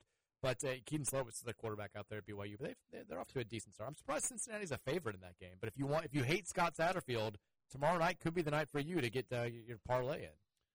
I just came across a nice summertime list. We won't go over the thing, but it's, I guess, Clutch Sports' top 30 greatest college football players of all time. I saw this because people. The reason I saw it was because you know that Louisville fans were very upset with Lamar Jackson. Lamar's not. I was going to ask you. So have you seen it? So I guess asking you who you think number one was probably Utah, right? I didn't see the list. I just saw the Louisville fans were upset about it. Who would you think is number one? Who do I think is the best college football player of all time? Or I mean, maybe not your opinion, but who maybe the Clutch Sports thinks is. Archie Griffin. Only two-time Heisman winner? He's actually two, which I think that might be a play on his two Heismans, but I could be wrong. Sorry, now there's a buttload of running backs on here. Herschel Walker? He is, yes. Number one? Yeah, Herschel Walker, number one. Is Barry Sanders three? Barry Sanders is number 8. Actually, all running backs in the top of the top 10, 8 of them are running backs. Only 2 non-running backs. Tim Tebow? Tebow's at 3. Tim Tebow's the third best player? Yes, he's number 3, non-running back. Okay. The other non-running back is actually number 9, right ahead of Ernie Davis and behind Barry Sanders. Maybe one of my favorite players in the 90s, especially not to play for Louisville. Tommy Frazier? That's correct. I said 90s. It was a giveaway. Yeah, I shouldn't have said 90s. I mean, but Tommy Frazier really number 9, ahead of Eric Dickerson. I mean, these lists are tough to do. Where's O.J. Simpson? OJ is not even, even on here. Bo Jackson? OJ is 24, which is clearly biased for post-career. For murdering people. Yeah. I mean, okay, listen. I get it. He won the Division II Heisman winner or whatever, but Jerry Rice, number 12. Oh, is he? No, that's not. No. That's just ridiculous. No. Now, Sue is number 13 right behind him. Sue? Yeah. Dominican Sue? Yes. I mean, if you're going to do that, you might as well put Clowney on there. He was probably more impactful in college anyway than Sue was. Dominican Sue was a beast, but yeah, it's tough to pinpoint. I mean, Charles Woodson should be higher than him. I mean, yeah. I mean, this list is Ricky Williams is 16. Ricky Williams should be on there. I'm fine with that. No, it should be probably a little higher. Okay. I mean, we're talking about actual college. I mean, if you're doing that, then you got to take the pros out of the equation, right? Yeah, for sure. Yeah, and then I mean, which is why Tommy Frazier's the top. Yeah, which is why I mean, you say what you want about him. Ron Dane probably should be higher than 19. I mean, the guy retired as the number one all-time leading rusher, or he left college football. I love how mad lists get you. I mean, just something. Yeah, it does. You just get upset. John Elway's 30th. Where's Marcus Allen? Marcus Allen, that might be one of the best ones they put on. He's number 4. Okay, which that is, I am okay with that. I mean, if you're going to be in the top 10, you definitely should have a Heisman, right? I mean. Yes. Yeah, I would think so. For the most part, unless, I mean, you're... Like, do they have, like, Peyton Manning in the top 10? Peyton Manning is on the list. Not on the list? Yeah, the only quarterback... Vince Young? Vince Young is number 28. Vince Young was great. I was talking... Oh, no, I take it. There's Manning at 26. I'm sorry. Manning's at 20. Poor Manning, right behind Deion Sanders. He just keeps getting shafted by the DBs. I mean, listen, I'm sure there's an argument for it, but Bronco Nowinski at 22... I mean, how can you really, like... I know, these lists, that's why they're all just... I feel like the fodder for conversation. I feel like the Gen X kids, like the Gen Z kids making this list around the computer going, we should put an old guy, right? Well, yeah. Who's your dad like? Who's your grandfather like? It's like when we would do the college basketball list all the time. Like, how do you compare George Mikan to, like, a dominant center from, like... I mean, I think it's based on how they dominate their era, right? I mean, it's the only thing you can do. I mean, if you dominate your era, I mean... Then that should, I mean, that's the reason why I would probably put Mike in probably higher than most people would on lists. He's a 6'10 white dude. You could dominate that. Yeah, of course he would. 99, almost 100% of everyone that played before 1975 would be dominated today. The first time that I ever got just roasted online when I started doing radio, because I foolishly thought, like, you know, when I would do radio part time, I felt like I got a pretty positive reception. The website was doing really well. I'm like, people are gonna love me. This is gonna be, they're gonna agree with all my takes. This is gonna be great. And so, like, it was like the second week of doing the show, the topic of Johnny Unitas came up, and I had the audacity to say that I don't think Johnny Unitas would be like a dominant college football player if you took him from the 60s and dropped him into Louisville today. I mean, he was like 5'8". Yeah, so, I mean, he wouldn't be. I didn't think it was a hot take. There was, like, a whole, like, 18-page thread on InsideTheFilm.com about wrong you like, were. Foolish comments from Mike Rutherford about Johnny Unitas, like, all this stuff. Like, he's too young. He doesn't know. I'm like, I get that he was great for his era. I'm great. He has an arm strength that probably holds up today. But he's, like, 5'9", 140 pounds. Like, he would not be a Heisman Trophy winner at U of L if you put him in there today. Is baseball maybe the only sport you can transition someone from, like, a different era to a modern era? I mean, I think even that's limited. I mean, I agree. You're right. I mean, you talk about Babe Ruth being a massive man. He was, like, 6'2", 180 pounds. Imagine Babe Ruth seeing, like, an Aroldis Chapman two-seam fastball that breaks, like, 6 feet off the plate now at 99 miles an hour. Like, one pitch, he dropped the bat and be like, I'm going to the bar. Yeah, I mean, it's a different game, and like I think the equipment's changed. That's part of it too. The training's has changed. There's way more. Yeah, I mean, I'm just saying stuff going on. I'm not saying it does perfectly, but I think if you had to name, I mean, I guess I don't know, maybe golf or it would be a different sport or not, or hockey. I can't talk about, but like between baseball, basketball, and football, or baseball, basketball, football. Baseball would be the one that you could maybe, I think, find maybe one or two guys. It'd be the closest, but even like, then, like the... And that'd be probably a pitcher. I'm probably not even a hitter. You maybe make Steve Carlton. Like, he did pitch into, like, the 80s anyway. I mean, it was so rare for guys to hit the upper 90s in, like, the 90s. Oh, yeah. And now, I mean, it's the norm. Like, you've got bad bullpen pitchers coming in who still throw 97, 98, 99 with regularity. And I think that's the thing that's becoming true across the board. Like, I've got friends now that are starting to have kids that are playing, you know, like AAU travel baseball at 7-8 and some of that are playing in high school, and they're like, dude, everybody throws 90 now. Like, you've got 15-16-year-old kids every weekend that are throwing like upper 80s, 90s. That was kind of unheard of when I was growing up. Like, it was very rare to run into a kid that had that type of gas. And now I think, I don't know if it's just the teaching or kids learning earlier, but it's games are changing across the board. It's in fact, the only NFL ones I've ever would discuss would be, Jim Brown or maybe John Mackey. Because they were just so huge for their sides alone in the 70s. Right. It's just still hard to tell. But even then, you would just be, it's almost impossible. I'm curious to see how, when we go back, because even now going back and watching games from, 2001, 2002, 2003 in basketball, it looks different, but, it's still, it's relatively close enough to what we see today that you can, it hasn't changed that much. It's definitely changed. I think that. But I remember when I would watch, I got videos of the DVDs of us winning the championship in 80 and 86. And I was watching those in early 2000s. And my dad is I haven't watched these games since then. It's amazing how small everybody is and how slow the game looks. And it's, this is before the 3-point line. It was definitely a different era. Yeah. But I'm curious, 20 years from now, if I look back and watch, our 2013 national title, and I'm like, this is a different game than what's going on here. Or if we. At some point, you hit, there's a maximum, there's a peak where it's this is the highest the game can possibly be played, and this is the closest you can get to it. And so the difference between decades starts looking smaller and smaller as time goes on. Can we evolve any more? That's what I'm saying. We're already 7'2" guys out there dribbling and playing point guard. Everybody's gonna be Victor Wembanyama in 30 years. And don't get me wrong. Let's not forget Magic Johnson was 6'9" playing the point guard 40 years ago. So it was. Wasn't, I guess, unheard of, but still, it's I just can't imagine how we could evolve any more athletically. Short of being 8'1". We've already seen Yao Ming 7'7". Yeah, pretty crazy. It'd be insane, wild stuff. Did you know, Trevor? This is your second trivia time of the day. Yeah, let's go trivia time. Mr. 14 loves trivia, and I bring this up because we got on the topic yesterday of the anniversary of the Florida State rain game. They did, and you'd brought up, it was nice revenge after they beat us so bad a couple years earlier. And I said that was the last time that we've been shut out was that 31-0 loss to Florida State in 2000. We have scored at least 1 point in 291 consecutive football games. That's the 10th longest active streak in all of FBS. It's the second longest active streak in the ACC. Who has the longest streak of consecutive games scoring at least 1 point in college football? I bet you're going to ask ACC. Well, you can answer both. ACC, I don't know why I'm going to say North Carolina. Virginia Tech is the correct answer. They are fourth on this list. I knew it wasn't going to be like Clemson. I knew it was going to be something kind of random, not random, but yeah. 361 straight games they've scored a point. That's insane. But who has the most?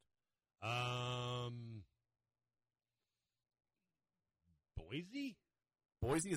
Boise is sixth on the list. Okay. So that's a good guess. This is an SEC power. It's Florida, actually. Okay. I would have probably gone to Ohio State, Michigan before I did that anyway, but yeah. They have scored 440 consecutive games. So if Kentucky beats them this weekend, just go ahead and shut them out so we can move up this list. So what does that take you back to? 440, how many years is that? A lot. If 291 takes us to 2000, then this is taking them back into the early 80s, late 70s. When they really sucked before Spurrier got there. They weren't good in the 80s, really. The rest of that list, by the way, TCU is second, Georgia is third. I mentioned VT is fourth, Nebraska, Boise State, USC, East Carolina has scored in 316 consecutive games. Then Alabama is ninth at 300 straight games. Louisville checking in at number 10. But Florida, again, if UK is going to beat them this weekend, just go ahead and shut them out so we can move up to number 9 on this list. Let's make it happen.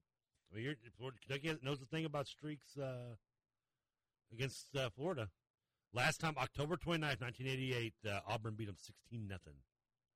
The next year, Spurrier got there. That's crazy. There's this 502-414-1450 is the Thornton's text line. I like that we're getting – I'm going back and looking at the text, and these were just about the most abrupt commercial breaks, and it was the first time that it happened. So and it's happened since again. So it's happened again. We were bragging about you. We're like, it's the first time it's happened all week. Yeah, that it just happened last time. That same segment did it again, yeah. No. What the bleep just happened? Did I hear Trevor say goodbye and then send it to the loudest commercial ever?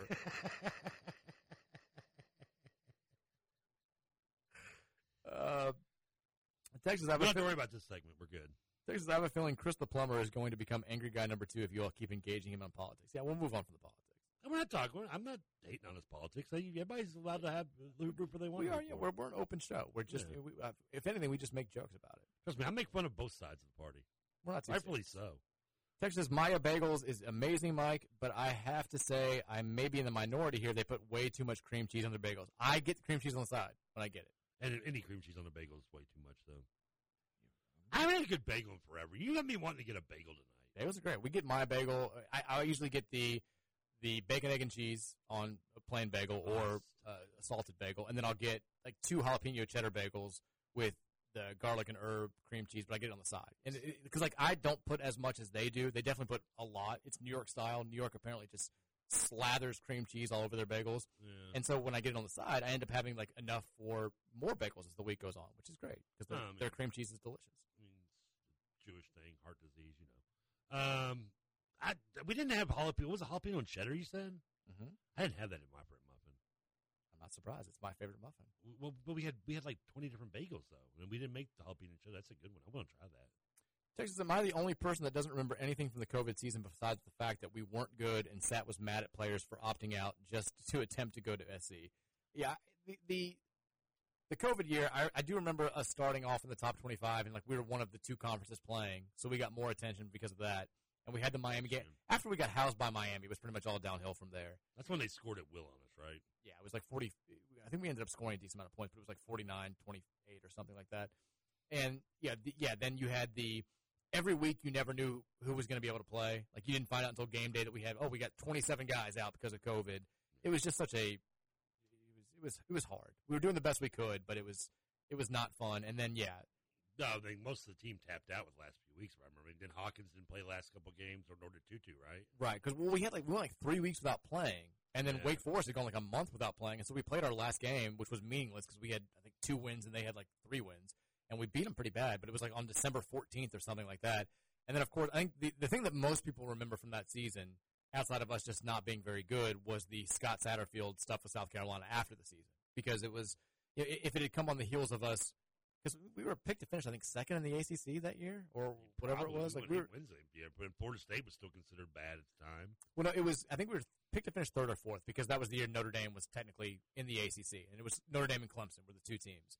But so we had high expectations. We only won 3 games, and then Satterfield, in the middle of the pandemic, where UofL's cutting costs and firing all these people, does the leverage play. Yeah, after he pretty much criticized guys who entered the transfer portal or who opted out of games because they were getting ready to go to the NFL draft, it was all just a terrible look. And that was really – that 3-month period was never – things never got right with Scott Satterfield again. The divide never got salvaged. That was when it really started to be bad. Winning would have been nice to make us forget about it, though. Texas says the Kick Six was on CBS. Was that a different Alabama? I believe that, Texer. I mean, I don't remember the Iron Bowls being on ESPN, really. I always thought they were always on CBS. No, the Iron Bowl's been on ESPN a ton. So okay, the Kick Six was 2013. The Auburn-Alabama game that is the most watched in ESPN history was 2014, the year after. Okay. So it was off the coattails of that game. Yeah, I think they go back and forth. Because the CBS, they only have the rights to the 3:30 game. So if it's like if they pick another game, then ESPN has the night SEC game. At least that's the way it worked before all the new television deals got into play. Texas says the Charlotte Hornets were the only NBA franchise not to ever play on Christmas Day. Really? Even does that include when they were the Bobcats or the New Orleans Hornets franchise? I don't know. That's a good question. I'm assuming so, but well, no, because Christmas Day isn't that a relatively new thing? No, it's 90s. Is it really? Yeah, I think it's been going on since like the late 90s. I guess I just never paid enough attention. And then I'm trying to think, well, because the Charlotte recognizes their start in 88, and then they like take a gap in their franchise history and don't include now what happened with New Orleans Hornets, and they like resume as Charlotte Bobcats. And then now, of course, they're the Charlotte Hornets again. It's weird how they consider their franchise history, which I guess makes more sense. I mean, It doesn't matter. The history's bad anyway. Texas says, in what world would the president not have control over the economy? We're talking about gas prices. I mean, yeah, that would be the gas company. Gas prices are driven by global supply and demand. So, the irony of, like, when we're like, why does Biden have the gas prices so high? And they're, like, that high all over the entire world. That's not a thing. Does the president control, like, the menu prices at Arby's, too? I mean, I guess if you want to say, like, he should be drilling more into wildlife here, all that stuff, then I guess that's where you would come into play, but not going to happen. No, buy a hybrid. Dexter says, Trevor, we had a pet alligator named Snappy when I was a kid. Nice. Look at that. Is that what it says? It was actually... that's all you have? A dwarf caiman. I don't know what that means. It's like... That's kind of a short text. Yeah, an alligator. That's all you're going to tell me. It's like it's like a lizard. That doesn't count as an alligator to me. I don't think. There's 5.2 feet apparently. Yeah, I want an actual gator. They live around 25 years. That's a hell of a commitment. Because I think Scoots had like a weird animal. He had like a iguana or something. I think at one point. It's not that weird. What's the one that you chop off the tail and it grows back? It's all types of lizards. But I do think iguanas are part of that. That's the one I think of the most, I guess, yeah. The one Huggy Bear had in Starsky and Hutch. A bunch of texters said that what you were thinking of when you kept saying Mendoza line, you were thinking of the Mason-Dixon line. Yeah, that's it. Same difference. Same exact thing. But, that's in Tennessee, right? Yeah. Yes. South of Mason-Dixon. Yeah, that was where I was going with that one. Okay. I probably should have picked up on that. I'm amazed you didn't, actually, yeah. Good Lord, there's a lot of people telling me about this, too. Yeah. I mean, Mason-Dixon, what text do we have? Yeah, Mason-Dixon line. Am I the only one that couldn't remember Mason-Dixon line? It goes across a ton of states, but not actually, Tennessee's not one of them. No! It separates 4 U.S. states, forming part of the borders of Pennsylvania, Maryland, Delaware, and West Virginia. I thought it was in Tennessee. No. Sorry. I don't tell you. That doesn't seem very north. I thought Mason-Dixon was like a southern thing. That's not southern. Well, it separates the north from the south. No. Because that puts us in the south, and I don't want to buy. Well, it technically doesn't affect us at all.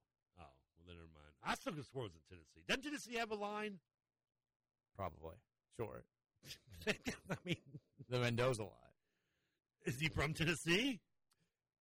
Yeah. Anything south of the Mason-Dixon line is supposed to be considered the South. What created the Mason-Dixon line? Like a fault line? I mean, what is the Mason-Dixon line? You're asking me way. I mean, I just told you what it is. But I mean, is it just a made-up line, or is there actual, like, I mean, physical proof of it? You can wiki it after the show. I mean, okay. I need some things I don't learn. I mean, like to teach. On your own time. On your own time. Texas Kevin Nash was Super Shredder at the end of Turtles 2.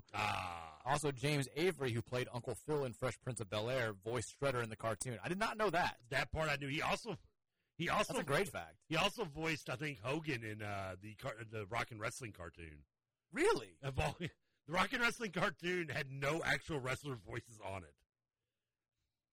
James Avery, jack of all trades. He's a man, and he's right about that. Kevin, I goofed up on that one. Yeah, he's the Super Shredder in the second one. I never really watched the second one as much. It didn't move my Mason-Dixon line. Texas after Bromptober, we're going to No Loss November. I like that. We've done that before, though, haven't we? That's not new. I feel like I've heard that phrase before. No Loss November? Yeah. Well, I mean, I'm sure teams try to do it. I think you're thinking of No Shave November. I've heard that one, too.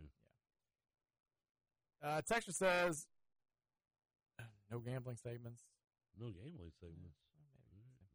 Texas says, TK Mason-Dixon line, not even close to Tennessee. Love the show, by the way. I love that he's like, you're an idiot, but I have to let you know. I'm cushioning the blow by letting you know that I love the show. Okay, there's got to be somewhere in Tennessee where there's a line. I don't see the one on a mirror. Texas also, I'm absolutely a Braves fan because of TBS in the 90s. I mean, that's how, like, I cheered for the Braves growing up in the 90s because my dad did, and he primarily did because he interviewed Terry Pendleton and loved him, thought he was, like, the nicest guy alive. Nice. That was right when he went from the Cardinals to the Braves. And then we could watch all the Braves games. So I was into the Braves as a kid. And then it really took until I became friends with Danny. And I got to start going to Reds games. And it's hard not to when I got to go to the clubhouse and see the stadium and all that stuff. Like that's really when I got into the Reds for the first time. So I was 14, I guess. Before then, I was kind of a Braves guy. I mean, I became Blue Jays fan in circa 89, 90. But before then, it was mostly Reds and Cubs for me, which I know a weird combination, but I didn't know any better at the time. But it was mainly because I'd watch Cubs Days games with my grandfather, and he also liked the Reds because he's a big Pete Rose guy. But the Braves I didn't grasp because they used to it ticked me off that they would always, they'd knock off WCW Wrestling on Saturday night for a Braves game. No, I'm so sorry. I'm like, screw the Braves. Dale Murphy. Bum. It's like how you say the Westminster Dog Show because it knocked Monday Night Raw off every year. It was at one point I was like, maybe I'm a cat guy. I don't know. I think that's why I hate tennis too, because I did the same thing with U.S. Open for a while. That's right. And but that's the one reason why I never had a problem with the Hawks games when they would do it, because I liked watching the Hawks. You get to watch Dominique and all that stuff back in the 80s and early 90s. But when Braves would do it, it would always irritate me, and I'd be like, oh, screw the Braves. For some reason, I've never been a Braves fan, and that's particularly why. The same reason everyone loves the Braves is the same reason why I don't like the Braves. I was so happy when the Blue Jays beat them in 92. I was, excited about it. I was like, yay. Texas, how is Reuben Owens doing, and does he wish he was here? I think so. That's a good question. How is Reuben Owens doing? I looked after the first two games because I saw he had highlights where he played. He had a couple of moments where he flashed against Miami. But that's not good. You're not supposed to do that. On the whole, he's not been great. So through four games, he's played in all four games. He's gotten carries and caught a pass in three of the four games. He's at A&M, right? Yes. He has 27 carries for 103 yards and one touchdown. That's an average of 3.8 yards per carry. He's also caught six passes for 65 yards. No touchdowns there. He carried seven times against Auburn last weekend in their 27-10 win for just 20 yards.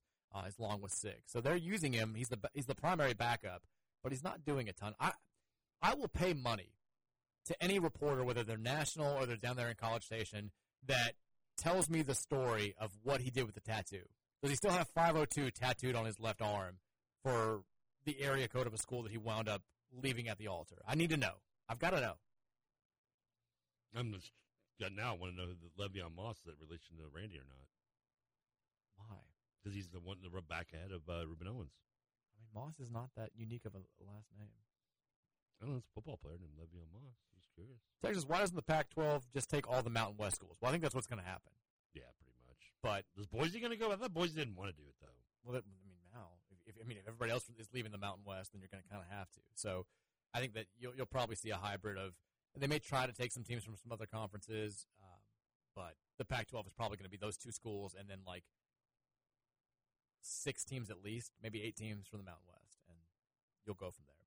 All right, we'll take a last break here. We'll come back. We'll take as many texts as we can on the Thornton Sex Line, 502-414-1450. Then we'll make our picks for tonight's football games, both in the NFL and the college level. Reminder, West Kentucky, Middle Tennessee, you'll be able to hear that right here on 1450 The Big X. We'll be right back with more of The Rutherford Show here on 1450 and 96.1.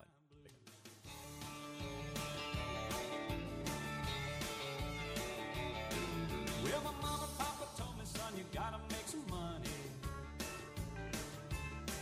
If you want to use a car to go riding next Sunday. Well, I didn't go to work, told the boss I was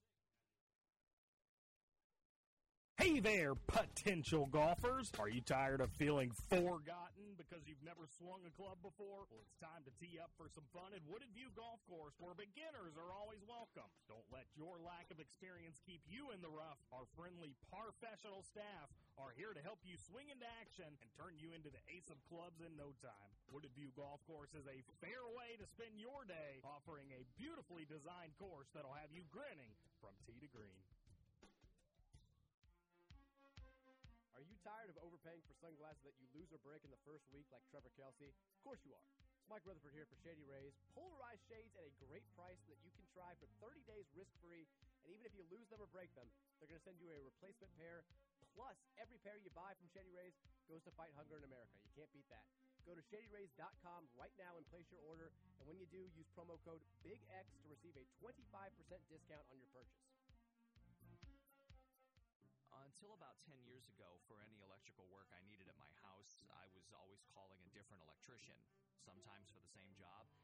Things weren't done right and they weren't done on time, but for the last 10 years, Allen Electrical has been the only one I call.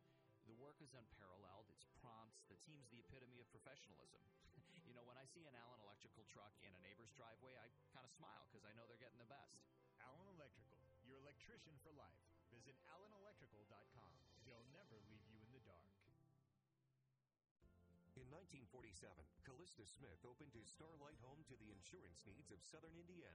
In 75 years, we've become this area's most trusted agency. Today, our principles remain the same. Our qualified staff continues to build customer trust, providing unmatched personal service. We feature Auto Owners Insurance, an industry leader. Auto Owners stands for the best in life, home, car, and business insurance. Calista Smith Insurance, celebrating 75 years of service. There is is not a better feeling to have a smile on your face after getting your car serviced. That's how it works at Consolidated Tire and Auto Care. Serving Kentuckiana for over 3 decades, fixing brakes, putting tires on, and servicing your car. And now, from a new and improved location at 3305 Preston Highway. Want to get your car running right and keep it that way? Get to Consolidated Tire and Auto Care, 3305 Preston Highway. Got a question? You can call them at 456-2220. Consolidated Tire and Auto Care, total car care, and the best brake job in town. Here's what you missed on Kentucky Roll Call. Is Hall of Fame head coach John Calipari? Recruiting is the talk of the town. What message would you tell UK fans that are getting excited about an upcoming class? Well, you know, I think we've, you know, kids want to play here. They want to be here. They want to, they understand the culture. But they know coming in what this is and what it isn't. It's about developing young people. You ready? And developing a team. It's both. And having people watch your team and say, wow, that is so enjoyable to watch. Man, they play hard and they play together. That's developing teams. The other part is developing individual players. And we've done that from John Wall to Eric Bledsoe all the way to Oscar Tshiebwe, developing players. But you got to do both. And so all I can say is we're recruiting the best players. Kentucky Roll Call, weekdays 7 to 9 on the Big X Sports Radio. Mitch Craig, Heating and Cooling. Serving the Kentuckiana area, specializing in residential change-out. Mitch Craig Heating and Cooling offers free second opinions. If you get some bad news from your heating and air guy, call Mitch Craig Heating and Cooling. 812-786-0469 for a second opinion. Call Mitch Craig Heating and Cooling. Again, 812-786-0469. Down to Pinellas, Texas. They're talking about my Mason-Dixon lines. My Texas draw just killed him in Ohio. In Dixieland, my New York flair works fine. North or south, I've got two different ways of coming home. All right, welcome back, guys. Final segment here at the Thursday edition of the Mike Rutherford Show, 1459 on the Big X. Is that Mitch Craig Heating and Cooling spot that you voiced? Is that new, or have I just never heard it before? Oh, no, I voiced that thing like 3 years ago. It's a very – I enjoy it. 8 years, actually, yeah. I like hearing you enunciate a little bit. It's professional, Trevor. Also, do we have to hear the John Calipari KRC ad every break now? Is that what's going to – I feel like we never heard it at the old station. Well, we didn't because like it sometimes gets scheduled during your show, and I would always replace it with something else because it was like – I don't know. Just, no offense to KRC. I just was like a year and a half old. Louisville show. I mean, they don't sometimes we don't play our promos during their show. I don't think. Do we have promos? We have a show promo. Yeah. So the one that you did 2 years ago on my birthday? No, it's the one with there's one with Jeff Brom. Oh, I don't think I've ever even heard that. That's all right. You don't listen to the station. I do. I listen to when we're on the break. But but I don't have like control as I used to. So yeah, it gets. I feel like it plays not sometimes even twice in a break. I feel like I'm hearing it a lot. Yeah, they're taking it out of your hands. And they have. I don't know what's going on here. Then it goes downhill after that. All right, we got about 20 minutes here. If you want to get your thoughts heard today on the Thornton Sex Line, now is the time to make that happen. 502-414-1450. We'll try to get to as many of these as we can, and then we'll take a quick look ahead to tonight's action in both the NFL, go Lions, and then the college football world with Middle Tennessee State versus Western Kentucky. What you can hear? Right here on 1450 The Big X. How much do you miss the bats, Trev, by the way? My man, Randy Lee. I honestly, a little bit. I kind of miss some good money for you. It's a lot of work. No, I mean, not really money-wise. If you kind of break it down, I mean, but paying the toll to go over there, and then when I'm there, I used to have to get DoorDash, so with that, it's kind of like I was maybe, like, paying, like, $10 a game to work. I mean, But do kind of enjoy the company of Nick Kern. I enjoy the company of Nick Kern. I miss hearing Nick. I miss hearing talking to Jim. Yeah, I do miss listening to the Bats games. I enjoy listening to him. This is like Nick Summer now because he gets a solid like 5 weeks off before Louisville women's basketball starts. And like last year, I'll put Nick's business out there for everyone. I know he's I believe he's in Florida now. I think he said like right after like 2 days after the season ended, him and the wife are going down to Disney World, which is him and the wife. Nice. Last year they did. No kid? Well, last year they went with the whole family and the kid. And I guess I don't get this. I have other friends, and I I've kind of questioned it being weird that, you know, people, adults going to Disney World without kids, but clearly it's not that weird. I think it's a little weird, but his wife's, I guess, one of those, you know, just a huge Disney fan, and they want to kind of be able to, you know, do all the rides and the all the good stuff around it without, you know, having the kids and, you know, the in-laws and things like that. And I don't know.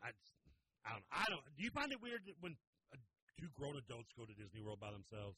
I wouldn't do it, but to each their own. Like, I agree. Yeah. Everyone just enjoy it. I don't judge. I mean, there's things that I do as an adult that I'm sure some people would be like, oh, it seems weird. I do a sports radio show with Trevor Kelsey every day from 3 to 6. I do like the image of, like, Nick Curran taking a selfie of himself on Small World Rod and being like, show this to my daughter. Like, texting it back to his parents, watching the kid. Like, the daughter's very – I think she's younger in Virginia, so she probably doesn't grasp it yet. I'm saying still. I just enjoy the – But he's telling her to suck it. But you know, as the true family man that Nick Curran is, he said once they get done with their you know, him and the missus vacation, I think then they're all going like to Destin, I think, as a family with the daughter and everything, and they'll spend like a week or two down there, and then pretty much he's coming back and starting the women's basketball season after that. Yeah, really, no rest for him because then women's basketball season always, you know, we typically play deep in the NCAA tournament, which means we lead right from basketball season into early April, which is bat season, so he gets like 1 week off. I think he gets 5 weeks off between these seasons. I think he said. I think he has to be back for women's like early October sometime. Mm-hmm. Well, early October. I mean early November. I'm sorry, right. November, like the first week of November, something like that. I forget. He mentioned it, but he was like, he said he gets like 5 weeks off, pretty much. That's what I said. I figured it would be about that time. And that's so he's spending 2 of them on vacation and 1 week probably just home chilling. Yeah, he's a hardworking man. He's out there. He's like James Brown, but, you know, from Trinity and White. I found out today Nick Curran didn't go to Trinity, did he? Yeah, he went to Trinity. Did he really? I'm almost positive he went to Trinity. I didn't know that. Yeah, I thought you went to Trinity with him. No, he's younger than I am. Oh, is he? Okay. Go Rocks. I found out today, so my wife has to do this. She went to this conference last year. I don't know if you remember this. It was she went to Florida for a conference for work and then brought COVID back, and we all I remember bringing disease back. We all got COVID the second time, which was great. I'm very excited she's traveling again for work soon. But so she's going. They found out her itinerary today. She goes in November. She leaves literally the first day of this trip.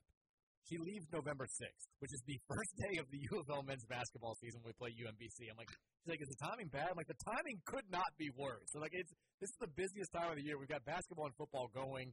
There's going to be a lot of interest in how Kenny Payne starts the second year. Like, legitimately could not have picked a worse date for this to start. So, I have to get, like, a babysitter to come over that night so I can actually watch the game. And you want me to come over? No, I don't. How desperate are you to watch the game? Extremely. I mean, I've got to write about it. Are you desperate enough to let me watch your kids? No. I'll get it done when I get it done. I prefer that. It's like, do I want to watch the game and work, or have my kids die? Is the two options that you're giving me? I don't. It takes a lot to insult me, but your lack of faith in my ability to watch over children baffles me. Well, your only advice has been to drug them, so that wasn't my only advice. It might have been my best advice, but it wasn't my only advice. I'll see if Patrick's available. I also suggested you getting drugged too, but you don't leave that part out. No, I can't. Trust me, if I could, if that were an option right now, it'd be on the table. How long is she going to be down there for, like a week or something, or 4 days? I think she leaves Monday, and then she gets back on Thursday. So we don't play again until that Friday, and then we have a football game. That's not Glow game, is it? No, I think it's the week before. I think it's Virginia Tech is that Glow weekend. Game is the third to last game. Right. I think Virginia Tech is that weekend before. It's a road game. So, that's home game right now. Yeah, but they're both home games. So, no, I think about that Virginia game is that – that Thursday, so that she'll get home, that, God, this is the worst possible week for her to be doing this. I told you, let me come over and hang out, man. I want to go to the Glow game. She's not going to get home until like 9 o'clock on Thursday. I've been planning on going to the Glow game. Well, I don't want to go to the Glow game. I'd rather hang out with your kids than go to the Glow game. I'd rather watch the game at your house. I'd rather just bring the kids to the Glow game. We'll just make it a whole night. Okay, let's see as many texts as we can. 502-414-1450. Text says, what do you think about Jerome Tane's extension? We talked about this yesterday. I mean, we looked at the buyout numbers for no reason whatsoever. We're interested in coaches' buyout numbers. We're inquisitive people, and I think it's $6 million for the first year, and then it will go down to $4 million December 21st. So basically, if Louisville wants to get Jerome Tang, whether it's this year, next year, 20 years from now, his new contract is going to do nothing to prohibit us from making that happen. Yeah, $6 million is nothing. Texas says, "What's the spread tonight if Mike whips out the Axel Foley Lions jacket for Thursday night football?" would love to. Now, he didn't wear that till the Beverly Hills Cop 2, I don't think. I don't think he wore it in Beverly Hills Cop 1. He only wore the, he's talking about the leather, like kind of leatherman. Yeah, I used it for like the show tweet. It's on like the line. Oh, is it? Yeah. Okay. The picture that I put out there today. Well, I take it back. No, that's not the picture. I was going to say, I retweeted it. I don't think I saw that. Yeah, originally I had it, and it didn't, like, load for some reason. So I just went with, like, the line snapping the football picture. Yeah, that's it. I was saying that, yeah. Yeah, that's from two, because the famous outfit in one is the T-shirt he wore, his actual high school T-shirt he wore from Detroit. I forget what it's called. Mumford Athletics, I think, or something. From Mumford. Mumford High School, I think it's, yeah. It was his actual high school T-shirt. I like that. I thought it was kind of cool, and then, of course, it... Look, if you got famous, you'd rock Wagner gear. Oh, yeah. I mean, of course, it became very popular in the 80s because of the popularity of the movie. I love it. I still can't believe you've never seen any of it. I've never seen it. No, I need to watch it. Because when Sean Moss said you need to watch it, then I'm like, yeah, I probably need to watch it. I mean, the second one, even two. Third one, you don't have to watch. But the second one is not bad worth watching. It's okay. Texas says, oh, God, this is the angry guy again. Lamar isn't on the list due to his lack of winning football games. I don't think that's relevant when you talk about impactful individual players, right? Well, the Heisman. I mean, I think it has it matters, but it shouldn't be like the end all be all, especially when you talk about top 30. It definitely matters. If I go through that list, I promise you, there's of those 30 names on there, some of them didn't win a lot of football games. Texas Mike, do you remember the Hard Water Zest commercial? It started with a shot of the falls fountain and then the best jingle ever. I sang it to my wife the other day, and she looked at me like I was insane. Are you talking about zest, the best? You're not fully clean unless you're zestfully clean. I spent at least 2 decades of my life getting out of the shower singing that. I would always sing when I got like a dose of. I don't think that's what they're talking about here. I think they're talking about like a local. You got this. You snap the towel behind you. And you're like, you're zestfully clean. I do it all. I still get out of the shower and do it. I would always, whenever I had a quenching drink of like water, or even if I got the water was like fresh, and I put my head in after like a baseball game or something. I would always Mountain Valley Spring Water. I don't remember that. Mountain Valley Spring Water. I miss jingles. We don't have enough jingles anymore. Oh, I agree with that 100%. Jingles is a yeah. Give me a break. Give me a break. Break me off a piece of that football cream. I used to. So this is gonna shock you, but when I was a little kid, I would make like videos where I would do like sports shows, and I would have my own commercials. It was always the same like 2 commercials during the break. It was the you're not fully clean unless you're zestfully clean, and give me a break. Break me off a piece of that Kit Kat bar. It was the only commercials, the only sponsors we had for Mike's sports talk show as a 4-year-old. You can get more sponsors. Well, I mean, it's more sponsors than you got for the adult version. Do they still make zest? I don't know. Do they even make bars of soap anymore? People used to use bars. I use body wash. Don't you? Yeah, I do. Do people even use soap? I think some people do. I mean, I don't mean like it's like dirty, but I mean it's like I just figured that most people majority of people just use body wash now. Texas says, I think Trevor just admitted that the NBA is more talented and better now than it was back in the 80s and 90s. I mean, the athletes are bigger and better, yeah. That's like easy. Well, not all, but yeah. I think when you talk about like the transitioning from especially the 90s and 2000s to today, it's not as much the athletes as the style of play that's allowed. But and when you talk about the athletes, I talk about the evolution of the big men. Yeah, I mean, you say, well, Bob Lanier. Would Bob Lanier be able to handle going on the perimeter and guarding, Dirk Nowitzki? No, but he would have to worry about it since Dirk Nowitzki would be fouling out at halftime trying to guard him on a low block. It goes both ways. You should know about that. Yeah. Texas says Nancy's is better than Mize. I've been to that Payne Street Bakeout. I was talking about my mom. I was like, what? No, I've been there once. It was good. I did not like it nearly as much as I like my bagel. Cutter. Don't forget, I also worked at Bugles Bagels as well. Yeah, Bugles is not good. Texas says, I worked there. Is that what you're saying? That? Texas says Aiden Robbins is out for 4 to 6 weeks with broken ribs. He's not playing at SAT tomorrow night, unfortunately. Well, that sucks. I had him on my fantasy team, but I had to cut him. There's Mike. A week from now, after gambling has taken everything from you and ravaged your life, Trev catches you unlocking the Big X radio window before you leave. When you show up later that night, you find a key in a blanket and you smile. You show up the next day, and you tell resident producer and friend Trevor as he takes tokes, hey, Trev, thanks for the blankie and key. Trevor, I don't know nothing about it. Like, who put the key next to the mic? Trevor, you hear what I just said? Don't you have work to do? I got this big Montana to eat. Oh, I love it. That's good. Look at that. Texas says the South Carolina Satterfield stuff happened before the Wake Forest game because I remember a ton of people booing him at the game. F-Sat. I mean, they might have been booing him any other reason, but yeah. I couldn't remember if it was before. I remember that game was played so late, so that would make sense. But I just remember hearing about it that week, and I remember finding out, that it was like out there when I was at a Christmas light exhibition with my daughter and my niece. And I remember being like, "Oh my God, I gotta go home and talk about this." Because I'd heard that it was one of those rumor deals where people were texting me, they're like, "He's taking it, it's done." Like I know this person and they know this person. I'm like, I don't think it's done, but I know that it's out there. And then when it finally broke, I'm like, of course I'm out looking at Christmas lights. But I thought it was after the wake game, but I guess not euphemism, right? It's direction. No, we were walking through. Yeah. Texas, has Trevor ridden a horse yet? No, and you have one. You won't let me ride it. I do. Didn't you buy a horse? No. I thought you tweeted out you bought a horse.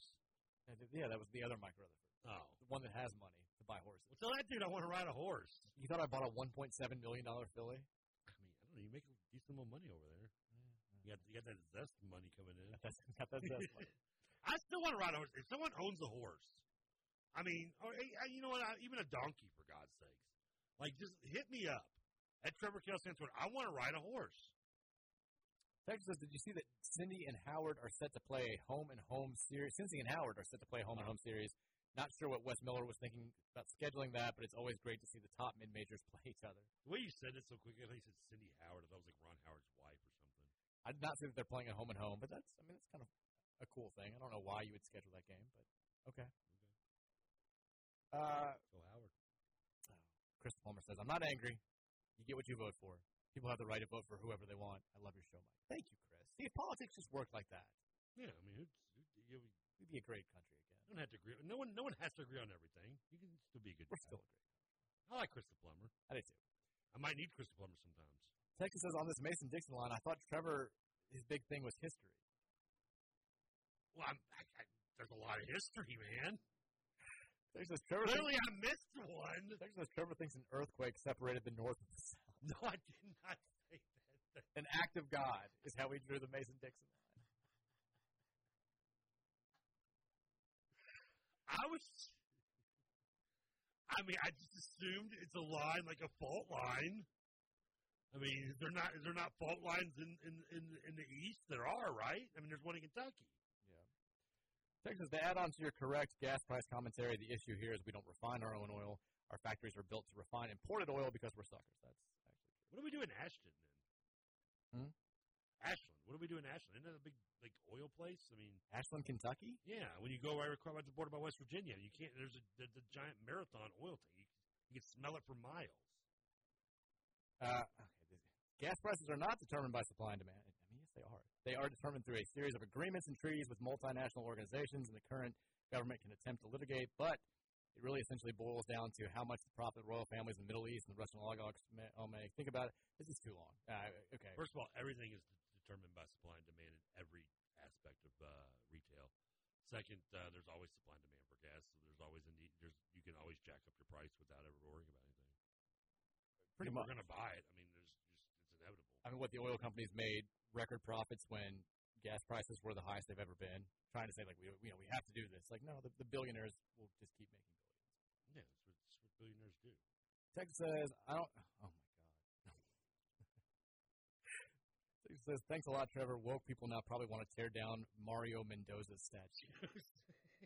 Who's Mario Mendoza? I think you're talking about the Mendoza line. Oh, Mario Mendoza. He also sent the picture of that guy I was talking about. Yeah, I see that now. Who? Ramaswamy? Yeah. Mario Mendoza, he's the baseball. I know it's named after a player, the Mendoza line. Yeah, but it wasn't Mario, was it? It was Mario Mendoza. So he is a – oh, okay. In 5 of his 9 seasons as a Major League Baseball player, he hit below 200, which is where the name comes from. His career batting average was 215. He hit 4 home runs in 9 years. Does he have a statue? He plays for the Pirates, or played for the Pirates. Played for the Pirates. His last game was with the Rangers in 82, though. He played up to the 80s. He's not that old. I thought the Mendoza line would have been something that was, coined in the 40s or 50s. Yeah, I thought it was, with Moonlight Graham and stuff. Well, Moonlight Graham was not a real person. No, he's based on, Otto Noe or something like that? Oh, I have no idea. I thought it was just a total fictional character. No, it's literally based on, because it's the guy my fantasy league's named after. The league that I do fantasy baseball in, Otto Nui, N-E-U, is how you spell his name. He was the guy who was actually who Moonlight Graham was based on. He had the whole... Well, no, Archibald Moonlight Graham is a real person. Oh, it was a real person. Okay. Look it up. So, but this guy was... Where's your £20? It's the same dude, though. Yeah, like he... Archibald Moonlight Graham played from Fayetteville, played one game for the New York Giants on June 29th, 1905. He was remembered in the movie Field of Dreams. Okay, but the guy I'm talking about had the same situation. He did not have a fielding chance or a turn at bat, never appeared in another major league game again after coming in for one inning. This was in 1917. But it's not who Moonlight No, it's not Moonlight Graham, but literally, I mean, it's the exact same, like, situation that the Moonlight Graham had. Okay.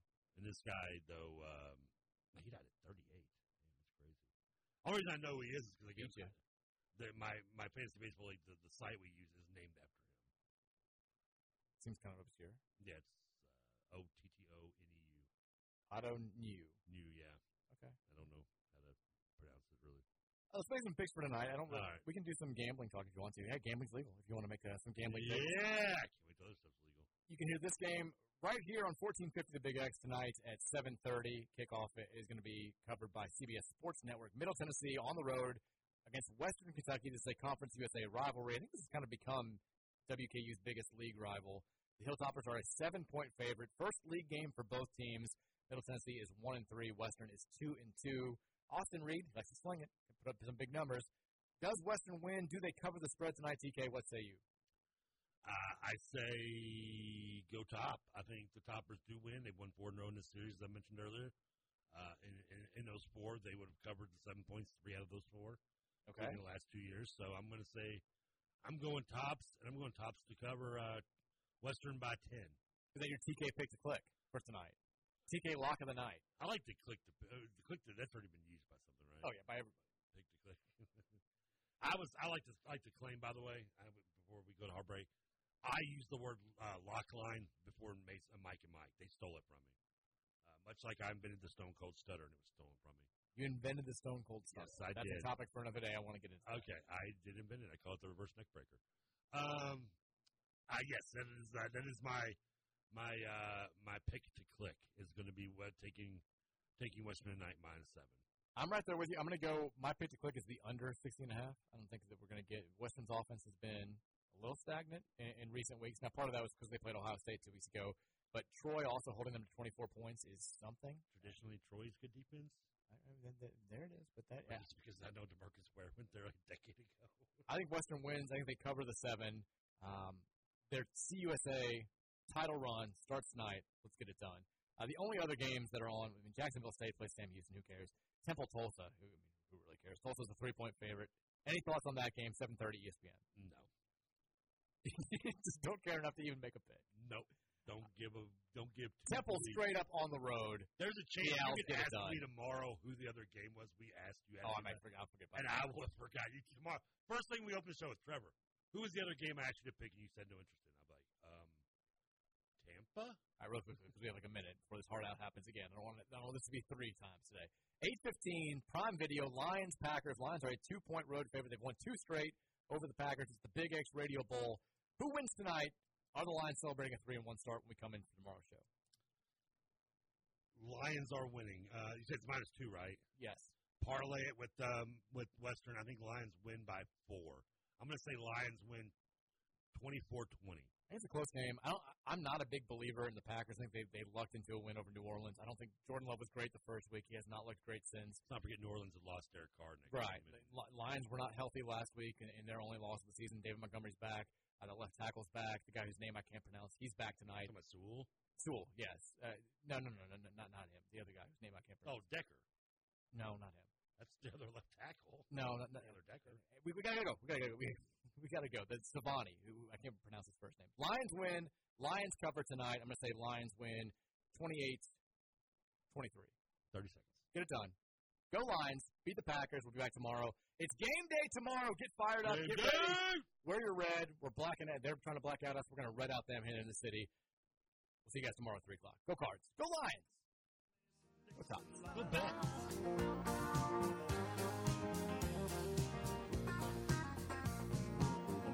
Have been warning all the daughters, telling them that better run and hide. Locked on Kentucky Alice, only locally owned Sports Talk 4050 on 96.1 FM. The Big X Sports Radio. WXVW Jeffersonville.